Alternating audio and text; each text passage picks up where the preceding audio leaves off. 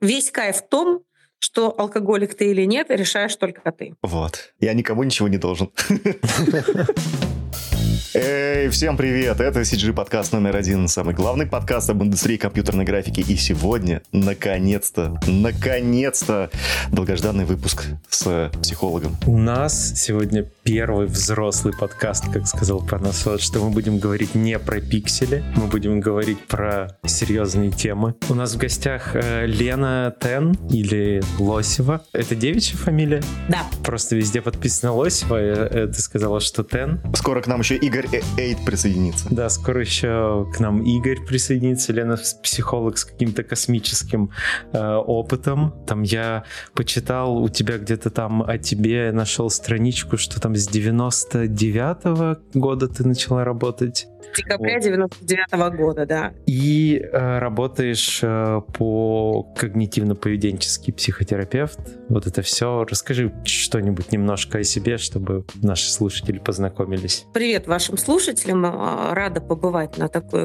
интересном эксперименте для себя. А вообще, на самом деле, моя карьера начиналась не с когнитивно-поведенческой терапии. Я э, закончила университет и получила специализацию криминального психолога. И два года перед выпуском из университета университета я работала в колонии общего и строгого режима, занималась исследованием синдрома эмоционального выгорания у офицеров регулярной армии, да, то есть, ну, по сути, у всех, кто в тюрьме работает, да, кто работает э, в колониях. И э, вообще-то я какое-то время даже думала, что с этим будет связана моя жизнь, но на самом деле, выпустившись, я поняла, что нет, я хочу работать на кафедре, быть психологом, преподавателем. И некоторое время года четыре, наверное, проработала в Академии экономики и статистики. А вела вот 8 э, дисциплин психологических, начиная там от э, организационного поведения, консалтинга и так далее. Ну, такие дисциплины, которые больше пригодны для менеджмента да, и связаны с психологией. Одновременно с этим я понимала, что э, заработать чего-то в этой структуре нельзя. Преподаватель, преподавательская ставка — это невеликие деньги. И я ушла работать в коммерческие структуры, вести тренинги по продажам, по управлению персоналом. Очень этому периоду благодарна, потому что на самом деле это дисциплинирует, учит взаимодействовать с аудиторией, держать фокус внимания. И э, это, конечно, стало таким большим ну, фундаментом для моей тренерской деятельности по сей день. Начиная с, наверное, где-то с конца уже 2000-х, э, я стала больше заниматься уже индивидуальным приемом, индивидуальным консультированием и долгое время работала ну, в таких, в разных модных течениях. Это был транзактный анализ, и телесная терапия. И вот сейчас уже мне 40 лет, и я почему-то вот пришла как-то к когнитивно-поведенческую терапию, как, наверное, э, сегодня это флагман терапии, первая линия психотерапевтическая. Это доказательство доказательная психотерапия, которая сравнима, ну, скажем, с лечением э, медикаментами, да, то есть настолько она хороша, эффективна, логична и последовательна. И сейчас с удовольствием ей занимаюсь, поэтому вот если мой какой-то портрет психолога представляет, то я занимаюсь индивидуальным консультированием э, в области когнитивно-поведенческой терапии и веду групповые психотерапевтические тренинги. И такое мое детище называется «Время выбирать». Это двухдневный тренинг, который посвящен именно решению терапевтических терапевтических каких-то проблем в группе. Очень его люблю, очень всех зову и всех рада видеть на нем. Ну вот такая презентация. Вау. Еще, еще хотел сказать, что я в восторге с Лениного инстаграма. Я просто все, у, у, у, у нее есть рубрика «Спросите психолога» или как-то так, если скажи я правильно мне помню. как психолог, да. Да, скажи мне как психолог. И ты с такой очень какой-то, знаешь, доброй иронией высмеиваешь вопросы каких-то людей, которые когда задают какой-то абсолютно тупой вопрос, и ты так круто про это пишешь, и я такой, ой, блин, это, это, это, это всегда так клево читать. Вот подписывайтесь все на, на Ленин Инстаграм, мы куда-нибудь добавим ссылки и все да, такое. Да, тренер Лосева он называется, в одно слово тренер Лосева. И да, ты знаешь, вот когда я начала вести в рубрику в девятнадцатом году в сентябре, и рубрика уже такая полтора года живет своей жизнью, я ее тоже очень люблю, она тоже, как ни странно, меня очень воспитывает, да, потому что найти лаконичный ответ на какой-то довольно емкий, иногда широкий вопрос, для этого требуется мастерство. То есть сначала я осваивала какие-то крупные формы, да, там писала статьи в журналы, да, а потом это были посты в Facebook, а сейчас это вот эти короткие истории э, в Инстаграм, и они, конечно, меня заставляют, э, знаешь, поднапрячься, подумать, чтобы это было действительно интересно, весело, запоминалось и как-то работало на спросившего. Скажи самый твой короткий ответ, вот который прям вау, в одно предложение. Обычно это в одно слово ответ. Это когда человек пишет, пишет что-то о себе и никак не придет к сути вопроса. И, ну, например, «А муж меня обижает, я такая хорошая, для всех стараюсь. А я, например, пишу ответ в одно слово. Хвастаетесь? Не, не гоже. Там, там очень, очень много всего такого. Это, это шикарно. Я, вот, знаешь, что у тебя есть как минимум один фанат, который все сторис читает. Спасибо, очень приятно. Вопрос, который меня мучает, ну и, наверное, всех. А в чем разница между... Это, скорее всего, ты точно знаешь ответ на это, и тебе его не раз задают. Между психологом и психотерапевтом есть какая-то разница или нет? В нашем, вот, в нашем СНГовском, так скажем, пространстве постсоветском психотерапевтом называли только врача с медицинским образованием, который имеет право прописывать тебе лекарства и ставить диагноз. Но на территории вообще мировой психотерапии есть понятие медицинский и немедицинский психотерапевт психотерапевт. Разница заключается в том, что медицинский психотерапевт – это врач с высшим медицинским образованием, и он им а, может прописать антидепрессанты, он может прописать психотропные препараты и так далее. А не медицинский психотерапевт, он занимается какой-либо из классических школ психотерапевтических. Это может быть гештальт-терапия, когнитивно-поведенческая терапия, психоанализ. И в рамках этой выбранной школы он оказывает а, помощь своим клиентам. Ну и вот одно еще, да, существенное отличие. У врачей психотерапевтов, а, те, кто к ним приходит, называются пациенты. А к нам, а, к немедицинским психотерапевтам, приходят клиенты. Да? То есть мы не пользуемся медицинской жаргоном, да, медицинским не пользуемся. Разница только в назначении препаратов главным образом и постановке диагноза. Но ты говорила, что ты назначаешь э, какие-то препараты. Нет. Нет? Я не назначаю, я не имею медицинского образования. А, я по образованию, меня законченное полное специальное образование, да, то есть пятилетнее, которое когда-то было в моде, да. И я психолог социально-правовой сферы и преподаватель психологии по диплому. А все мои дополнительные специализации получены уже в годы моей карьеры, да, то есть когда я закончила вуз. Поэтому, а, когда ко мне приходит человек и, очевидно, имеет проблему такую, как депрессия или какие-то признаки психопатии, а, я всегда прошу его обследоваться у психиатра и получить лечение, потому что у меня нет права назначать ему ничего и ставить диагноз медицинский. То есть э, антидепрессанты и вот это все, это нужно обращаться к психотерапевту, правильно? Ну, я никогда не пользуюсь этим термином, да, я всегда говорю, что нужно идти к психиатру, да. Психиатр работает в больнице или принимает в частном порядке.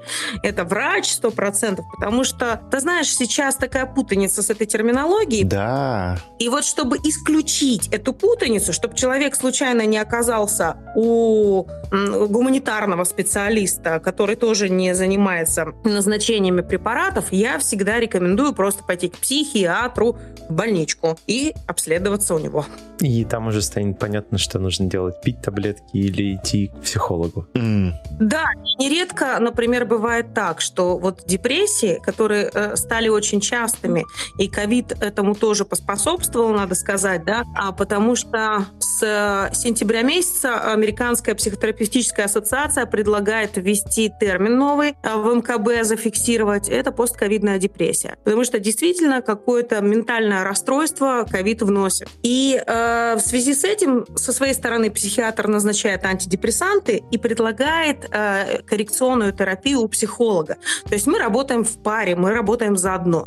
Но психиатр видится со своим пациентом раз в две недели или раз в месяц, да, чтобы проверить, насколько хорошо подошла доза препарата или сам препарат, а психолог занимается психокоррекционной работой, то есть э, меняет мышление, поведение, да, то есть корректирует именно поведенческие какие-то модели у клиента для того, чтобы он быстрее справился с депрессией. О, у меня точно так же. Я вот через неделю пойду к своему психиатру. С, Саша, а ты сейчас же сел на курс, правильно я понимаю? Ну да, уже две, две недели э, пью таблетки и А, ну, мне, меня направил туда психолог, сходить к психиатру, мне прописали все, и вот э, две или три недели уже пью, и там через месяц мы договорились, что я приду, чтобы вот, как, как сказала Лена, подкорректировать там все все такое. А насколько безопасно, Лен, э, использовать э, медикаменты э, для лечения? Ну, то есть, я понятно, понятное дело, что это эффективная достаточно штука, но ведь есть же шанс, что слишком засосет или нет, или это никак не, не имеет под собой как бы наркотической зависимости. Ну, я, термин здесь неправильный, но ты, ты поняла. Да, я поняла. Ты имеешь в виду, не станет ли человек зависим от да. этого, да? Нет, да. Не, не будет ли у него такой сильной привязанности? Ну, типа, как, как слезть с антидепрессантов, я просто слышал, что это такая тоже непростая простая штука достаточно. Ну, синдром отмены. Да, вот синдром, вот ну да, да, да, синдром отмены. На самом деле это очень живучий, стойкий, непередаваемый какой-то архаичный миф, который никак не уходит из умов молодого поколения. Давай его развеем. Давайте, потому что вот это правда важное место. Каждый раз, когда мы с моим клиентом заходим вот в тему, да, что тебе, вероятно, придется принимать какие-то препараты, я вижу испуганные глаза, которые говорят только не это, пожалуйста, только не это, да. И я сразу понимаю, что вот эта карательная психотерапия советского периода, она вшита генетически в наш ДНК. Ну, это я, конечно, утрирую, но вы понимаете, да, что это очень живучая история. И люди, правда, свято верят, что они, а, начиная принимать антидепрессанты, станут безвольными, зависимыми от этого препарата и не смогут потом с ним проститься. Это живучий вредный миф, который не соответствует реальности. Сегодняшние а, антидепрессанты, во-первых, не имеют в своей основной а, большой массе синдрома отмены. Даже если ты забыл принять или бросил внезапно, ничего такого с тобой колоссально а, страшного не произойдет. То есть никаких побочных эффектов, которые были от препаратов там а, ну, раньше, а, их уже сейчас нет, они все давно скорректированы. Второй момент. Человек, принимающий антидепрессанты, а, не становится каким-то безвольным или, ну, то есть с ним не происходит каких-то ключевых личностных перемен, которые бы вот мы могли бы сказать, ну ты, господи ты, боже мой, был вот нормальный человек, стал принимать антидепрессанты, но дурак же дураком, да? Таких эффектов э, поразительных их нет. То есть это препарат, э, действие которого мы не очень-то и замечаем. Понимаете, есть, например, успокоительное средство, да? Ты его выпиваешь и чувствуешь там спустя там полчаса или 40 минут, ну, какое-то немножко оглушение, такое отупление, да, успокоение в какой-то форме. Антидепрессанты не имеют таких эффектов, тем более одномоментных. Чтобы мы получили какие-то первые эффекты с приема антидепрессантов, должно пройти 2-3 недели. Поэтому, друзья мои, уже сейчас, понимая, что ритм городов, в которых вы живете, мы живем, он очень велик, и действительно психика за ним не успевает, и мы иногда входим вот в это состояние, в триаду депрессии, да? Что это такое? Я плохой, мир плохой, будущего нет. Его, конечно, нужно корректировать вот с помощью э, антидепрессантов, и не надо, пожалуйста, этого бояться. Я очень сильно голосую за качество жизни, и качество жизни можно вернуть вот с помощью этих препаратов. Поэтому единственное, что, конечно, пользуйтесь услугами хороших врачей с хорошими отзывами, которые работают в государственных структурах. Это важно, потому что, как любит говорить мой муж врач, мой муж врач, он терапевт, детский педиатр, и он всегда говорит, что государство, оно три шкуры спускает да, за подготовку своих специалистов. И всем очень выгодно вас вылечить на самом деле. Поэтому смелее. Если чувствуете, что вы, вы как-то себе очень не нравитесь, хочется держать носом в стену, плаксивость какая-то, неспособность сфокусироваться на задаче, да, пожалуйста, не тяните, не ждите, что это пройдет и развеется само собой, как туман, да. Лучше сходить и перестраховаться, обратиться к, к врачу. Ну, то есть сходить погулять не поможет, да, там воздухом свежим подышать. Я очень за все за это, да. Ну, как бы я вот не за мейнстрим космополитена, да, давайте там уберемся, включим музыку, попрыгаем. Я как бы сильно за, но если вы чувствуете, что вы попытались прыгать, а вам теперь хочется рыдать, да, и, жизнь кажется окончательно беспросветной, то, похоже, Хьюстон у нас проблемы. То есть, вероятно, что вот эти доморощенные советы, а я ужасно не люблю доморощенные советы, они э, больше вредят, чем помогают, да, поэтому э, если вы чувствуете, что это состояние, оно никак не связано, ну, там, ни с погодой, ни с текущей ситуацией в жизни, оно вот само по себе появилось и стойко держится более двух недель, это прям прямые предпосылки для обращения к врачу. Саш, прошло две недели. Какие-нибудь изменения ты почувствовал есть какой-то эффект? Вот ты как человек, который, которому я могу задать этот вопрос. Прямо подопытный. Вот ровно Вау. две недели прошло. Ну да, слушай, я так посмотрел сейчас календарь. Совпало, совпало. Вот э, опиши а, в ну, целом. вообще я почитал, э, ну, когда начинал пить, почитал инструкцию к моим таблеткам, и там написано, что пик их э, работы наступает там через два месяца, по-моему. То есть они максимально там входят в силу. Но я пью сразу и противотревожные, антидепрессанты и еще что-то, а, и, и транквилизаторы. И все в сумме, там первые дня четыре, а, это было просто такое абсолютно какая-то вжатость и ничего, такой просто такой э, э, в таком примерно состоянии. А сейчас уже, да, я могу сказать, что это как-то начинает работать, то есть и я там снова начал бегать, и э, на работе стало сильно интереснее делать то, что я делаю, хотя и до этого было интересно, и типа сейчас есть первые предпосылки к тому, что это работает. Поэтому я абсолютно согласен э, с Леной в этом, что если вам как-то грустно, э, ну назовем это просто грустно, условно, там больше двух недель подряд, то надеяться на какое-то чудо и что там выйдет солнышко и тебе станет хорошо, то зачем это? Лучше там, сходить и узнать, как это можно полечить и нужно ли это лечить. Мне так кажется. А это твой первый курс или ты уже до этого применял какие-то Полноценный лекарства? первый, когда там, ну, это прям какая-то система там каких-то трех препаратов сразу, и там какие-то нужно пить тогда, какие-то тогда, и что это за этим вот прям так а, следит психотерапевт. А так я, ну, когда-то давно я один раз сходил к психотерапевту, он мне что-то выписал, я попил это, потом перестал пить и забил в итоге, а сейчас вот полноценно так это первый раз, да. Возвращаясь к вопросу выгорания в военных частях, и я так понимаю, что это очень близко к нашей теме. Мы, невольно ощущаем себя... из-за чего мы решили а, записать этот подкаст. А, сейчас я расскажу небольшую историю, как я подписан на канал, по-моему, я в Телеграме это прочитал, у Максима Ильяхова. Думаю, много кто знает, кто такой Максим Ильяхов. И а, он там писал про то, что а, вот с Леной начали работать над книгой про выгорание. Это так? Ну, книга на самом деле будет э, такая больше про любые вопросы, с которыми мы сталкиваемся, у нее нет узкой направленности на выгорание, ну и об этом в том числе. Но с выгорания началось наше такое более близкое знакомство. Вот так. Вот, и это меня заинтересовало, и поэтому мы решили договориться и поболтать потому что тема э, выгорания в нашей, да, наверное, в любой индустрии, которая как-то существует именно в современном мире и там тесно связана с какой-то, с, э, не знаю, там с дедлайнами, с постоянными перегрузками, со всем таким она, э, тема выгорания очень близка, и я думаю, что сколько раз мы вообще, Вань, поднимали эту тему? Мы про нее говорили раз 30, наверное, за наши 70 выпусков. Мы как-то Мне кажется, это лейтмотив выгорания второго сезона нашего.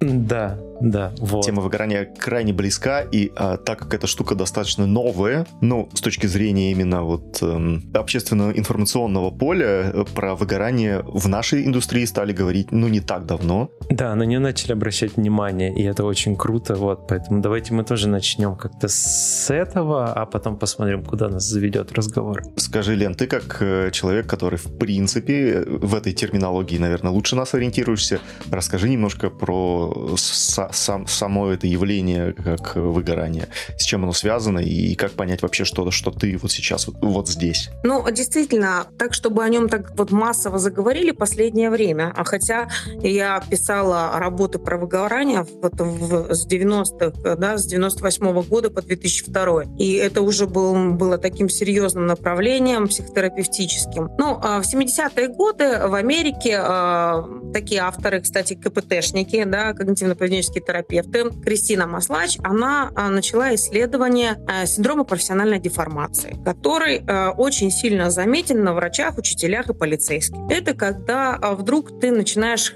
к объекту своей деятельности, да, то есть к своим клиентам, ученикам это или там коллеги или преступники, как это вот с полицейскими, да, относиться как-то очень особенно холодно, держишь огромную дистанцию, в работу не вовлечен, а работу тебя утомляет, и ты ощущаешь стойкое нежелание вообще туда ходить. И эффекты профдеформации — это когда человек вдруг, который хорошо делал свою работу, он начинает ее делать очень э, халатно, он начинает пропускать какие-то важные э, такие моменты в этой работе, или начинает все время ну, срывать сроки и так далее. То есть качество его э, работы как специалиста заметно снижается. И в то самое время, это 74 год, Американская ассоциация предлагает какие-то действия в связи с этим, да, потому что у них психологи всегда на службе государства, да, они люди такие государевы. И они тут же предлагают такую систему, что человека нужно иметь некий карьерный там пятилетний план для того, чтобы он либо в горизонталь свою уходил, да, то есть, ну, например, перемещался а не по служебной вертикали, да, становился там директором, там большим директором, начальником департамента,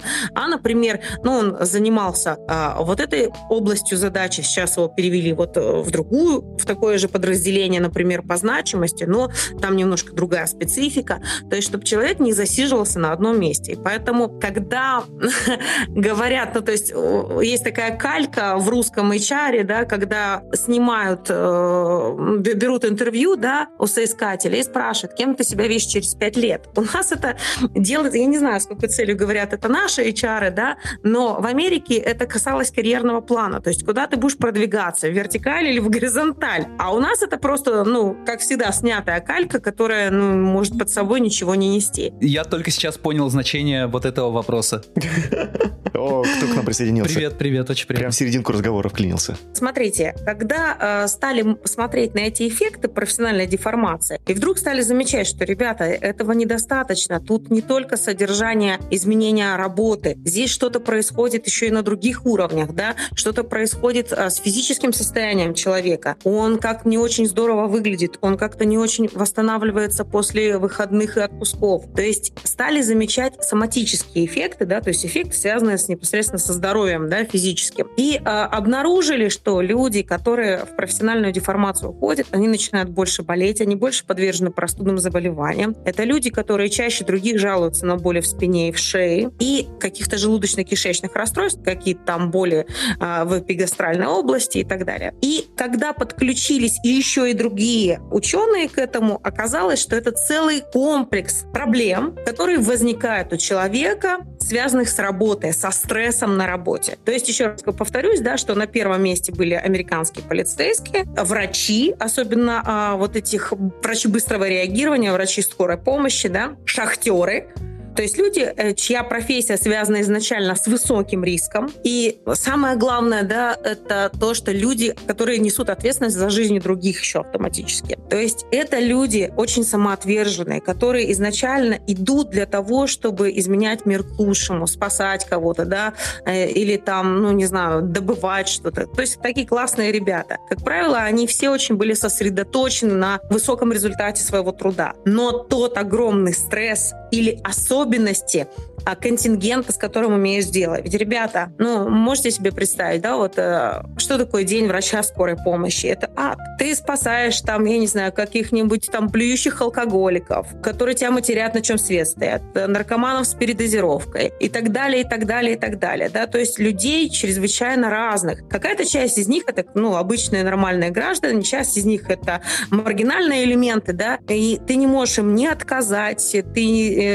ну, так или иначе по долгу службы ты вынужден оказывать им помощь и сострадание. И это оказалось ужасным. То есть, ну, работа полицейского ужасна, а работа участкового в каком-нибудь подмосковном э, городе ужасна. И э, это действительно ведет к, э, именно к тому, что наступает профдеформация как первый симптом, а потом соматические расстройства, и мы говорим уже, что вот этот симптомокомплекс, да, то есть несколько важных очень характеристик нас уводят к синдрому эмоционального реально выгорания. То есть синдром — это, так сказать, список неких симптомов. Да? И уже поднялся в, к 80-м годам термин был сформирован, э, синдром эмоционального выгорания или сгорания. И мы говорим, да, о том, что в связи с особенно тяжелыми результатами, ну, какими-то условиями труда, с э, контингентом, с которым ты имеешь дело, э, с высоким стрессом, появляется вот этот эффект, когда ты входишь сначала в полное профессиональное безразличие, а потом ты понимаешь, что ты не можешь восстановиться, что тебя не радует и жизнь по повседневное, не связанное с работой. И это очень печально и действительно э, с трудом поддается коррекции, если человек уже действительно выгорел.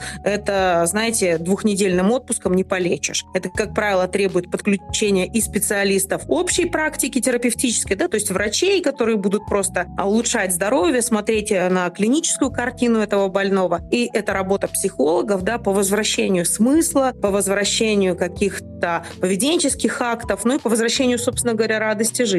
В общем, работа эта непростая. И наши ученые, я имею в виду российскую психотерапию, тоже подключились к этому вопросу, в частности, Бойко. Он написал очень хороший тест на проверку синдрома эмоционального выгорания. И по сей день им можно воспользоваться. И, в общем, так или иначе, мы э, сегодня имеем уже развернутую такую картину и уже говорят не только о синдроме эмоционального выгорания таких социально значимых профессий, но и о синдроме эмоционального выгорания матерей о синдроме эмоционального выгорания любых специалистов, да, связанных именно с высоким стрессом на работе, с, высоким, а, с высокой многозадачностью, например, и так далее. Поэтому, друзья мои, конечно, это стало мейнстримом, это стало очень модной а, темой не только для психологов, но и для специалистов любых помогающих профессий. И, ну, актуальна она в той или иной мере для специалистов любых профессий, да, то есть можно обнаружить э, эмоционально сгоревшего человека в любой профессии профессиональной области. А за три недели-то, за три недели с таблеточками-то можно подлечить? Нет? Поскольку дело-то идет, разговор идет о синдроме, да,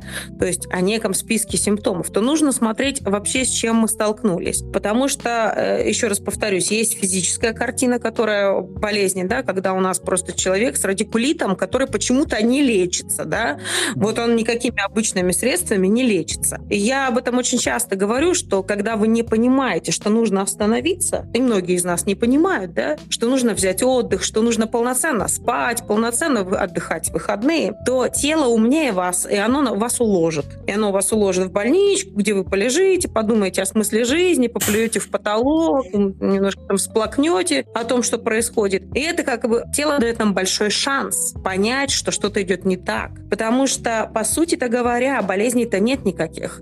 Есть только симптомы того, что мы живем не туда и не так. И мы делаем что-то не то с собой. Мы как-то неправильно едим или неправильно двигаемся, плохо мыслим или много работаем избыточно. И поэтому а, надо быть благодарным синдрому эмоционального выгорания, который имеет эту физиологическую картину, которая нас укладывает с чем угодно. С ларингитом, бронхитом или радикулитом или еще каким-нибудь итом. Потому что у нас есть шанс немножко отдышаться и подумать, что же я делаю-то со своей жизнью вообще вообще-то. А у меня есть пара вопросов. А, во-первых, существует ли, а, ну я с точки зрения нас, людей, сидящих за компьютерами, сиджишников, говорю, существует ли какая-то, может быть, профдеформация в нашей профессии, которую мы, может быть, а, находясь в ней, не замечаем? Ну вот как у полицейских мы же со стороны понимаем, что, блин, жесть, а не работа иногда, когда с очень неприятными людьми часто сталкиваешься. С врачами то же самое, когда ты сталкиваешься с болезнями, с чем-то неприятным.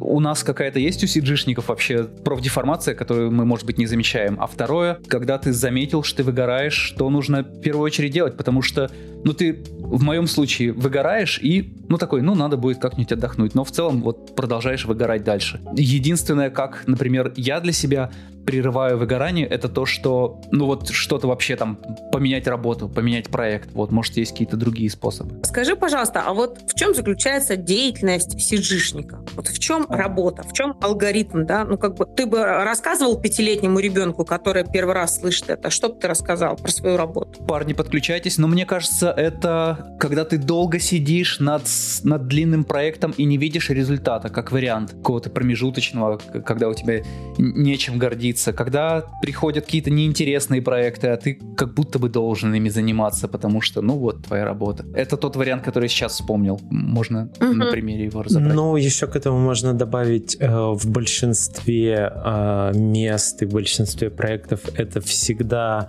овертаймы. Не повсеместно, конечно же, есть исключения, но как будто бы норма — это овертаймы, во время дедлайнов эта работа там зачастую без выходных или с каким-то меньшим количеством выходных. Это такое, если какое-то общее что-то рисовать. Ну и понятно, что это сидение перед компьютером 90% а, рабочего времени. Смотрите, вот у нас с вами вышла абсолютная клиническая картина. Уже что можно из нее умозаключить? Да? Что поскольку человек сидит множество часов, это речь идет о десятках часов за компом, да, он будет иметь сначала в первую очередь клиническую картину какую, да, нагрузку на позвоночник избыточную. У него будут атрофироваться мышцы, которые не включены в работу, ну, в частности, ноги, да, не очень включены в работу. Одна рука больше задействована, которая там а, рабочая управляет мышкой там, и так далее, да. Он уже у нас такой немножко скобочный, он уже у нас такой весь становится не гармоничный. И потом, то, что Игорь сейчас сказал, важная вещь, да, я не получаю, ну, какого-то фидбэка, какой-то обратной связи, да, я долго-долго сижу над проектом, и я сижу в, в неком вакууме, да, где у меня нет обратной связи. И в отличие от даже сидения за компом много десятичасовым, которое я в целом могу, ага, после этого подкаста понять, что вот надо встать, размяться, то при работе над длинным проектом ты как будто бы не можешь повлиять на получение каких-то краткосрочных э, результатов. Я бы еще, да, разделил на то, что ты можешь поменять, а на что ты вообще никак не можешь повлиять. Да, и здесь вот мне почему-то пришла в голову аналогия, я поделюсь, а вы скажете, попадаю я в контекст или нет. А вы знаете, что многие такие классные, крутые актеры кино очень часто уходят и стремятся уйти в театр. И причина в этом не в том, что они такие дофига культурные ребята и такие, знаете, поклонники классики и прям желают вот это вот все Шекспир и Чехов, а в том, что э, ты получаешь мгновенную обратную связь от зрителя. Если ты крутой актер, тебе аплодируют, тебе дарят цветы, тобой восторгаются, тебе кричат «Браво, бис!» А если ты как бы барахло, да, и на сцене понятно, что ты не очень-то и блистаешь, да, тоже мгновенный ответ. И вот ценность, да, этого быстрого такого фидбэка, а, смотрите, в кино, да, во-первых, картина может пролежать черти сколько в производстве, да, потом я не могу присутствовать на каждом кинопоказе и знать, как публика на самом деле реагировала, а может быть, она просто жевала попкорн. И я стремлюсь к получению вот этого быстрой, это обратной связи, потому что это очень стимулирует и мотивирует. Когда мы находимся в каком-то а, продленном, пролонгированном проекте, мы не всегда еще видим результат, не всегда его представляем, мы не знаем, может быть, что получится по итогу. И э, это такое немножко вблуждание во тьме, и это невозможность э, опереться да, на какую-то обратную связь и на какие-то такие вещи. И я представляю, как это может быть изматывающе, как это может напрягать. То, что я говорю, это попадает в контекст вашей работы или нет? Да. Угу. Ну и давайте представим, если это э, деятельность э, такая фрилансерская, в одиночестве, да, я предоставлен сам себе, я не особенно с кем-то контактирую, меня часто поджимают сроки, и это деятельность из дома, и это ужасно. То есть что такое деятельность из дома? Это как бы каждый раз внутренний критик мне говорит, а что ты, собственно говоря, сидишь? Вот ком, поди работай, да? И если э, мы ходили раньше, там, ну, не в доисторические доковидные времена, мы ходили на работу, и там через 8 часов а, были свободны, как весь китайский народ, то здесь у меня нет никакой свободы от своего компа. Я вынужден вернуться к работе, или я обесцениваю э, необходимость отдыха, что очень важно. Ну и, как я уже говорила, человек вдруг превращается не просто в человека, ну там условного Игоря, Ивана, Сашу или Лену, он превращается в функцию, да, то есть он психолог 24 на 7, или он другой специалист, который должен все время как-то быть на связи. И это самый главный ведущий к выгоранию фактор. То есть то, что я перестаю нормально спать, нормально есть, я забываю, что нужно гулять ежедневно. Вот мы сейчас говорим, да, что нас слушают ребята и такие, о, точно, надо размяться. Ну давайте, правде в глаза, come on, хер два кто это сделает. Ну я не верю вообще. Ну, как бы, если только там, я не знаю, взять, взять слово пацана, что все, кто нас слышит, да, и тот, кто там, я не знаю, век воли не видать, на, настоящий крутой там, мужик, и он сейчас пойдет и отожмется, тогда окей, давайте возьмем с а, публики а, это слово. Потому что в основном я понимаю, что сидит человек с красными глазами от усталости, смотрит в монитор, у него вот такие жиденькие уже ножки, да, которые там не, не накачанные, которые только и делают, что сидят на стуле. И вот он, а, как бы единственное, что он он хочет это прям взять и помереть, потому что у него какой-нибудь дедлайн страшный. Саша, это похоже на твое описание? Ну, если сильно утрировать, то в целом да. Вот.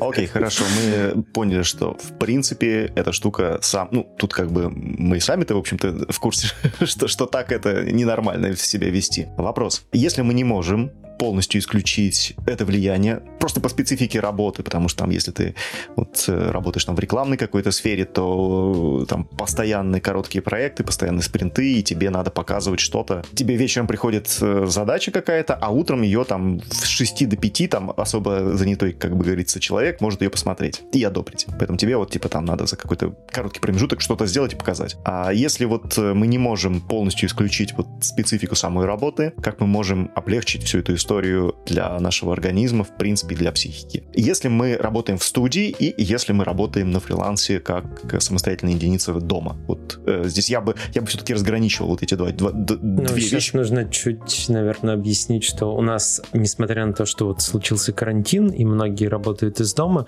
сейчас постепенно все возвращаются работать в студии. А студии это, ну там, например, самые большие в России, которые есть, это там 100 человек, 200 человек, ну это такие такие коллективы все-таки достаточно большие. Но есть и маленькие студии. То есть это не, не только удаленно работают сейчас все CG-артисты. Это для Лены, я больше разъясняю. У меня такой вам вариант. Вот смотрите, я тоже считаю, что обязательно нужно разграничить фриланс и какое-то место, да, вот где, куда мы приходим. Некий офис, студия, больница, там, я не знаю, департамент и так далее. Давайте с вами представим, конечно, у нас такого нет, и сразу сделаем на это скидку. Давайте представим любую американскую контору, среднестатистическую, и вы знаете, да, что вас оттуда пинками вытурят, э, когда закончится ваш рабочий день. Потому что никто не хочет подставляться и платить вам по двойной ставке в неурочную работу. Вы никак не можете пропустить отпуск и по советской традиции взять его деньгами, как любили делать наши мамы, папы, бабушки и дедушки. Да? Такая была традиция, типа, ну, взять половину отпуска деньгами и пахать. Там это невозможно. То есть соблюдение вот этих норм гигиены труда, этим занимается как раз либо HR отдел, либо там еще кто-то будет этим заниматься, кто будет следить за тем, что ты, зараза, если у нас работаешь, ты, пожалуйста, отдыхай, потому что никому не нужен человек с синдромом эмоционального выгорания. Поясню почему. Потому что а, в МКБ 11 чтения это новый диагноз, и значит, страховка должна это покрывать. Понимаете, да? То есть, если ты у нас заболеешь, потому что ты перетрудился, тебя же козла придется лечить за деньги. И никто этого делать не хочет. И поэтому в Корее, например, да, это вторая страна, Мексика, и мексиканцы и корейцы работают больше всего в мире, и э, в Корее введены штрафы да, за нахождение на работе во внеурочное время. То есть у тебя не получится подзаработать за счет работодателя. И вот если бы мы взяли, мы фрилансеры, взяли, хоть на минуточку применили это к себе, то то, что бы мы увидели, привело бы нас в ужас. Хуже работодателя, чем фрилансер сам для себя, невозможно найти найти. Потому что это сволочь, не, ну, допустим, это сволочь Лена Лосева, которая я, не отпустила меня в декретный отпуск ни разу из трех моих родов. То есть я все время выходила на работу, когда мои малыши даже не достигли э, годовалого возраста. А младший поехал со мной в первую в командировку в две недели от роду. О чем это говорит? Хоть один работодатель в мире разве бы так сделал? Только фрилансер может быть к себе такой злобной скотиной. Второе, да, мы не можем представить, что нас бы на работе заставили работать сутками, что пришел бы наш шеф, посмотрел нам в глаза и сказал, слушай, парень, надо, сделай это. И как бы сказал бы, ну, две ночи какие-то без сна, ничего страшного. Мы бы обязательно торговались, мы бы топали ногой и говорили, да это что же тут делается, люди добрые, ну-ка плати мне на двойную ставку. Но когда это касается фрилансера, у него почему-то отмирает эта часть логики, и которая говорит, ты должен работать без сна и отдыха, ты должен э, делать то-то и то-то, потому что фрилансер, он когда отдыхает, он что делает? Он подсчитывает упущенную прибыль прибыль. Он сидит и думает, вот, вот бы я уже намайнил сколько бы, да, всего, пока я тут, значит, в отпуске прохлаждаюсь.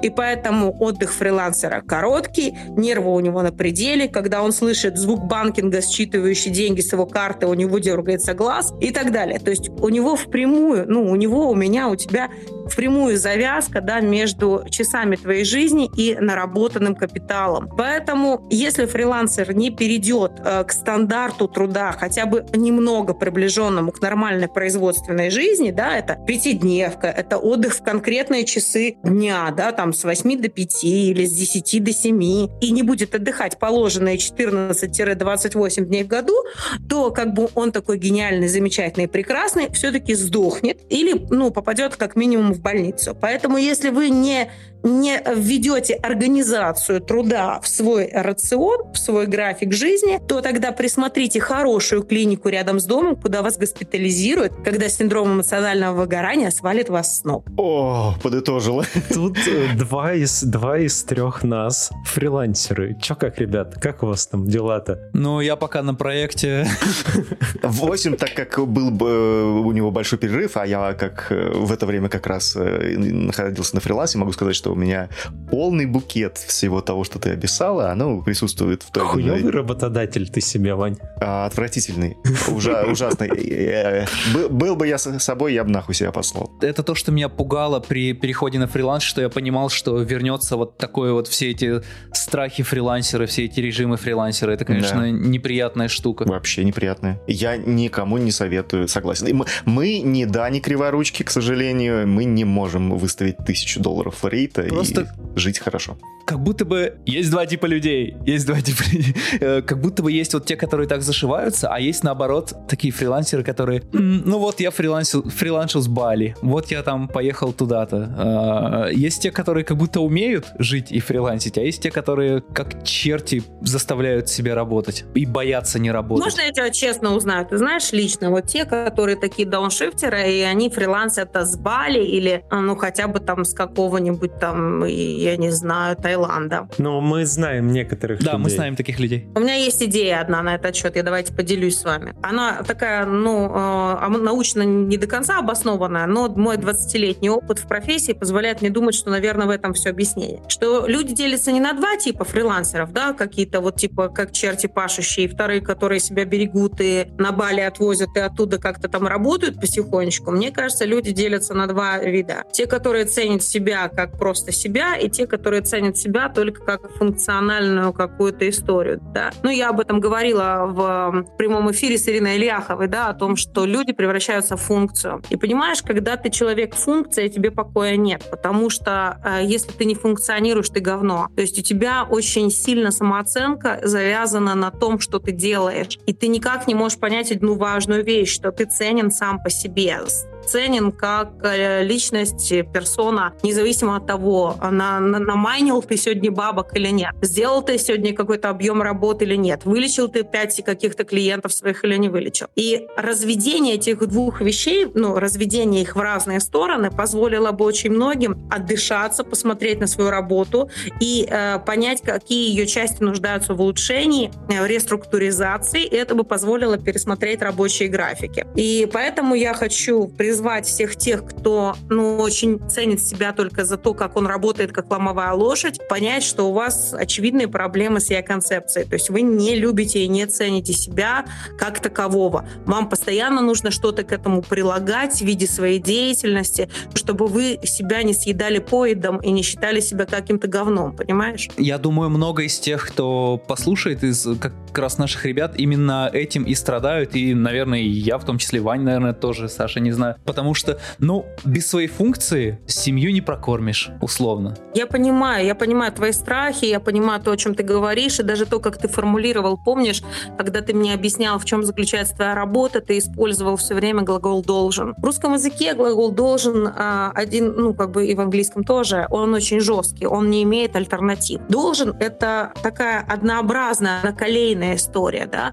Не очень много в этом мире вещей, о которых мы можем сказать ну, по правде правде, что ты должен. Ты должен дышать кислородом, у тебя не очень есть альтернативы. Ты должен э, падать вниз с высоты, да, у тебя нет вообще никаких альтернатив этому. И когда мы говорим «должен» в отношении работы, мы тут же попадаем э, в игру разума. Мы начинаем правда верить, что мы работаем потому что должны. Ну, давайте я честно спрошу, ты правда работаешь потому что должен? Я работаю потому что мне интересна вот вся эта сфера, индустрия. Мне прям, э, если это не переходит какую-то черту э, уже издевательства над собой, то я кайфую от работы и мне, мне все это нравится. Угу. Вот смотри, этим и отличается инфантильное «я должен работать» от а, зрелого «я выбираю свою работу, потому что я офигеть как хочу». Я люблю ее, меня там штырит от восторга. Я туда захожу, у меня просто возбуждение колоссальное психики, потому что это самое интересное место, да. Здесь мы говорим о здоровом интересе. Понятно, что он не может быть 24 на 7, как не может быть все время лето или все время полдень. Но а, если в большей части нашей жизни работа приносит удовольствие и интерес, значит все в порядке. Если нет, значит что-то поломалось, значит какая-то наша идея нас губит. То есть нас губит, ребят, наши идеи в основном, которые очень живучие. А в когнитивной психологии и психотерапии это называется глубинное убеждение. Это то, что вшито в нас э, на уровне матрицы и то, чему мы следуем слепо и не критично. И работа с психологом, с хорошим поведенческим терапевтом, КПТ-терапевтом, она и заключается в том, чтобы из матрицы извлечь эту, это убеждение и пересмотреть его, да, перешить его, пере, перепрограммировать его. Поэтому, если мы имеем дело, что я человек функции, я, если перестану работать, то моя семья сразу с, сгинет с голоду, да, то э, тогда нужно задавать прямой вопрос. А если я буду так упахиваться и сдохну, как они будут выживать? Как будто бы в эту парадигму не укладывается то, что со мной может что-то случиться, потому что, ну, ну не сдохну, ну как-то как как-нибудь уж поработаю. Я тебя очень понимаю, я очень понимаю. То есть э, это опять инфантильная вера в собственное бессмертие. Но на самом деле единственное, что мы знаем точно, что мы умрем. О, ну, ну зачем же ты так, а? Ну так хорошо общались. Я очень не люблю эти инфантильные штуки, когда человек думает, что он такой э, бессмертный пони, пашет то 24 на 7, не был в отпуске два года, у него дергается глаз, у него всегда в кармане визин а, для того, чтобы закапать эти глаза с песком, и у него какое-нибудь успокоительное, противотревожное, вот он это все, как бы вот этот смузи выпивает, значит, с этих таблеток, и пытается там как-то полноценно работать, и говорит, да со мной это ничего не случится, со мной все в полном порядке. Подбирает Класс. этот дергающийся глаз, и идет дальше работать, да. То есть мне бы хотелось ему напомнить, что единственное, что мы знаем наверняка, ты умрешь. Просто как будто бы здесь работает э, решение проблем по мере поступления. То есть, э, ну, типа, come on, я здоров, все хорошо, зачем мне сейчас решать какую-то проблему, которая не существует? Зачем мне э, закрывать аэропорты, когда пандемия еще не наступила? Я понимаю, и это все-таки особенности возраста, да, то есть до какого-то возраста организм имеет еще такие очень сильные резервы внутренние, которые позволяют нам пахать без страха страха и упрека там э, множество часов подряд. Но э, я тебе уверяю, что когда наступает синдром эмоционального выгорания, ты его не можешь пропустить. Это такое мероприятие, которое тебе не удастся не заметить, да? Потому что, э, ну, в первое, первым делом ты будешь уже лежать к тому моменту, да? Ну, с чем ты будешь лежать? Может быть, ты будешь лежать с воспаленным горлом просто, к примеру. Я же не говорю, что сразу всех разобьет инсульт или обширный инфаркт. Нет. Я говорю о том, что обязательно будут возникать одни и те же навязчивые проблемы соматического характера. И вот в очередной раз ты подумаешь, интересно, я простудился восьмой раз за год. Угу. И вот ты полежишь там с температурой, в какой-то момент ты себе задашь вопрос, а все ли нормально? То есть нормально ли я живу? И если вот этот, э, ну ладно, давайте вещи своими именами назовем, этот невротик внутри тебя скажет, да ты давай уже быстрее восстанавливайся и при дальше, да, у тебя сейчас все погибать там с голоду начнут, то тогда у тебя шансов нет. А если ты подумаешь, что ты будешь вынужден пересмотреть свою жизнь, свою работу и свои графики и все прочее. А есть какие-то уровни, так сказать, погружения в, в это расстройство? Ну, типа, такой, я сейчас на четвертом уровне, скоро буду на шестом. И вот с шестого уже обратно не вернуться. Как градации какие-то, потому что ведь у всех же по-разному это протекает или как? И в дополнение, как из них выходить, э, если, ну, ты не можешь прямо сейчас уйти в отпуск? Как додержать себя до конца проекта? Ты очень сильно попытался предварить все то, что я скажу, Игорь. Сейчас, э, хорошо, Ваня, отвечаем на твой вопрос. Значит, э, смотри, а действительно уровни есть. И а, они были еще тогда, в 74 году, когда мы говорили про профдеформацию, да, что сначала просто накапливается стресс. Как ты понимаешь, что накапливается стресс? Ты чаще раздражен, ты чаще в тревоге находишься и так далее, да, то есть это можно отследить на уровне собственных чувств. Если ты чувствуешь стойкое нежелание идти на работу, это следующий уровень. Если это желание продолжается ну, больше двух недель, о нем уже ну, имеет смысл заявить а, и поговорить об этом со своим психотерапевтом или а, с HR и посмотреть на то, что происходит, да, какая динамика с твоей деятельностью происходит. Если ты чувствуешь, что а, у тебя наступили такие эффекты, как апатия или ненависть к тем, с кем ты работаешь, да, клиенты, как правило, то мы говорим о том, что ты еще, э, еще глубже погрузился. И вот когда тебя начинают еще и долбать э, соматическая часть, да, то есть ты чувствуешь, что у тебя, например, ну, как правило, это какие-то неврологические боли, да, головная боль, которая вот неотступно, да, действует, э, боль в спине, а, боль в мы- мышечная какая-то в руках, ногах, а, и они к тебе так подкрадываются. Ну и понятно, что вот на этом этапе, когда уже подключилась соматика, да, когда подключился, подключилось твое физическое тело сильно к этому, мы говорим, что э, эффекты уже стойкие, и лечить их уже все тяжелее. И, как правило, да, люди, которые так хотят заработать денег, очень грустно с ними будут расставаться, потому что, во-первых, трудно найти причину бывает, да, что же происходит, поставить диагноз. И начинается это блуждание по врачам и трата денег на обследование, какие-то нужные и не очень нужные лекарства. Поэтому э, сразу хочу сказать, что лечить выгорание в тысячи раз сложнее, чем э, заниматься его профилактикой. Пока мы здесь далеко не ушли, по поводу психосоматики, то есть ты хочешь сказать, что все физиологические проблемы, которые могут возникать, ну ты говоришь, боли там и так далее, они в принципе не имеют под собой какой-то физиологии, то есть это типа нереальные заболевания, а именно с, связаны с психикой нашей, правильно я понимаю или нет? Вань, ты на каком-то желудке, ой, на каком-то проекте желудок посадил даже. Можно на, можно на примере этого рассмотреть, потому что я тоже чувствую, что когда меня какой-то прям стресс загоняет, гоняет, я, физи я физически это ну, ощущаю. Смотри, у меня, можно на твоем примере. У меня есть несколько э, штук, связанных с поломкой тела. И я вот не, не могу понять, это связано с... Ну, то есть, это связано с э, выгоранием эмоциональным, или это все-таки больше как бы, ну, типа, так случилось, потому что ты мало двигаешься и все остальное. То есть, у меня есть э, несколько грыж в позвоночнике и в шее, артроз плеча. Ну, это, я так полагаю, какая-то старая детская травма или спортивная, уж не знаю, что там. В принципе, ну, то есть, есть подтвержденные какие-то штуки. То есть это типа не я себе придумал, а я пошел там, ну, то есть меня выскочила грыжа, меня свернуло, пошел, сделал МРТ, все, все остальное. То есть, ну, как бы к нормально, к, врачам сходил, вот, и заключили, что типа, ну, чувак, ну да, у тебя грыжа. Ну, понятное дело, что из-за а, сидящего образа жизни. Но есть, бывают такие штуки, вот типа как с а, ни с того ни с сего, где-то год назад у меня случилась история с желудком. Ну, то есть у меня, в принципе, гастро, гастрит, этот гастродуоденит, он как, какой-то там форме всегда хронической физическое существует, а тут что-то типа как-то, ну, прям вздутие было. Ну, в общем, не очень приятная история. Ну, я пошел к врачу, естественно, когда там третью неделю уже все это дело болит, они такие, ну, м-м, в целом беспокойства нету, ну, типа, пройдет, бывает, короче, вот. И, типа, это у меня было там на протяжении почти года. И даже сейчас, в целом, в Ну, и ты это связываешь со стрессом, потому что мне кажется, что я также могу иногда перенервничать на каких-то кранчах, дедлайнах, что э, я как будто бы тоже чувствую какие-то, э, что это может там в какой-то желудочной зоне у меня сказаться, я стараюсь сразу все отодвинуть, как я только первые позывы какие-то чувствую, сесть, подышать, все вот это, расслабиться, все лишнее из головы достать. Вот, но э, насколько это все связано, как с этим бороться, и Ванина история очень хорошая, мне кажется, она мне тоже может быть близка. Ну, давай сначала я отвечу на вопрос о том, что психосоматика — это якобы какие-то такие симптомы, которые под собой не имеют физиологического обоснования, а, а происходят, проистекают только потому, что у тебя что-то не то там с психикой происходит. На сегодня сегодняшний день подтверждены ряд заболеваний, которые все, э, они, их можно заметить, проверить, э, оценить анализами, да, и они э, под собой имеют природу психическую, да, психологическую. То есть это тревога, которая формирует гипертензию, да, то есть это тревога,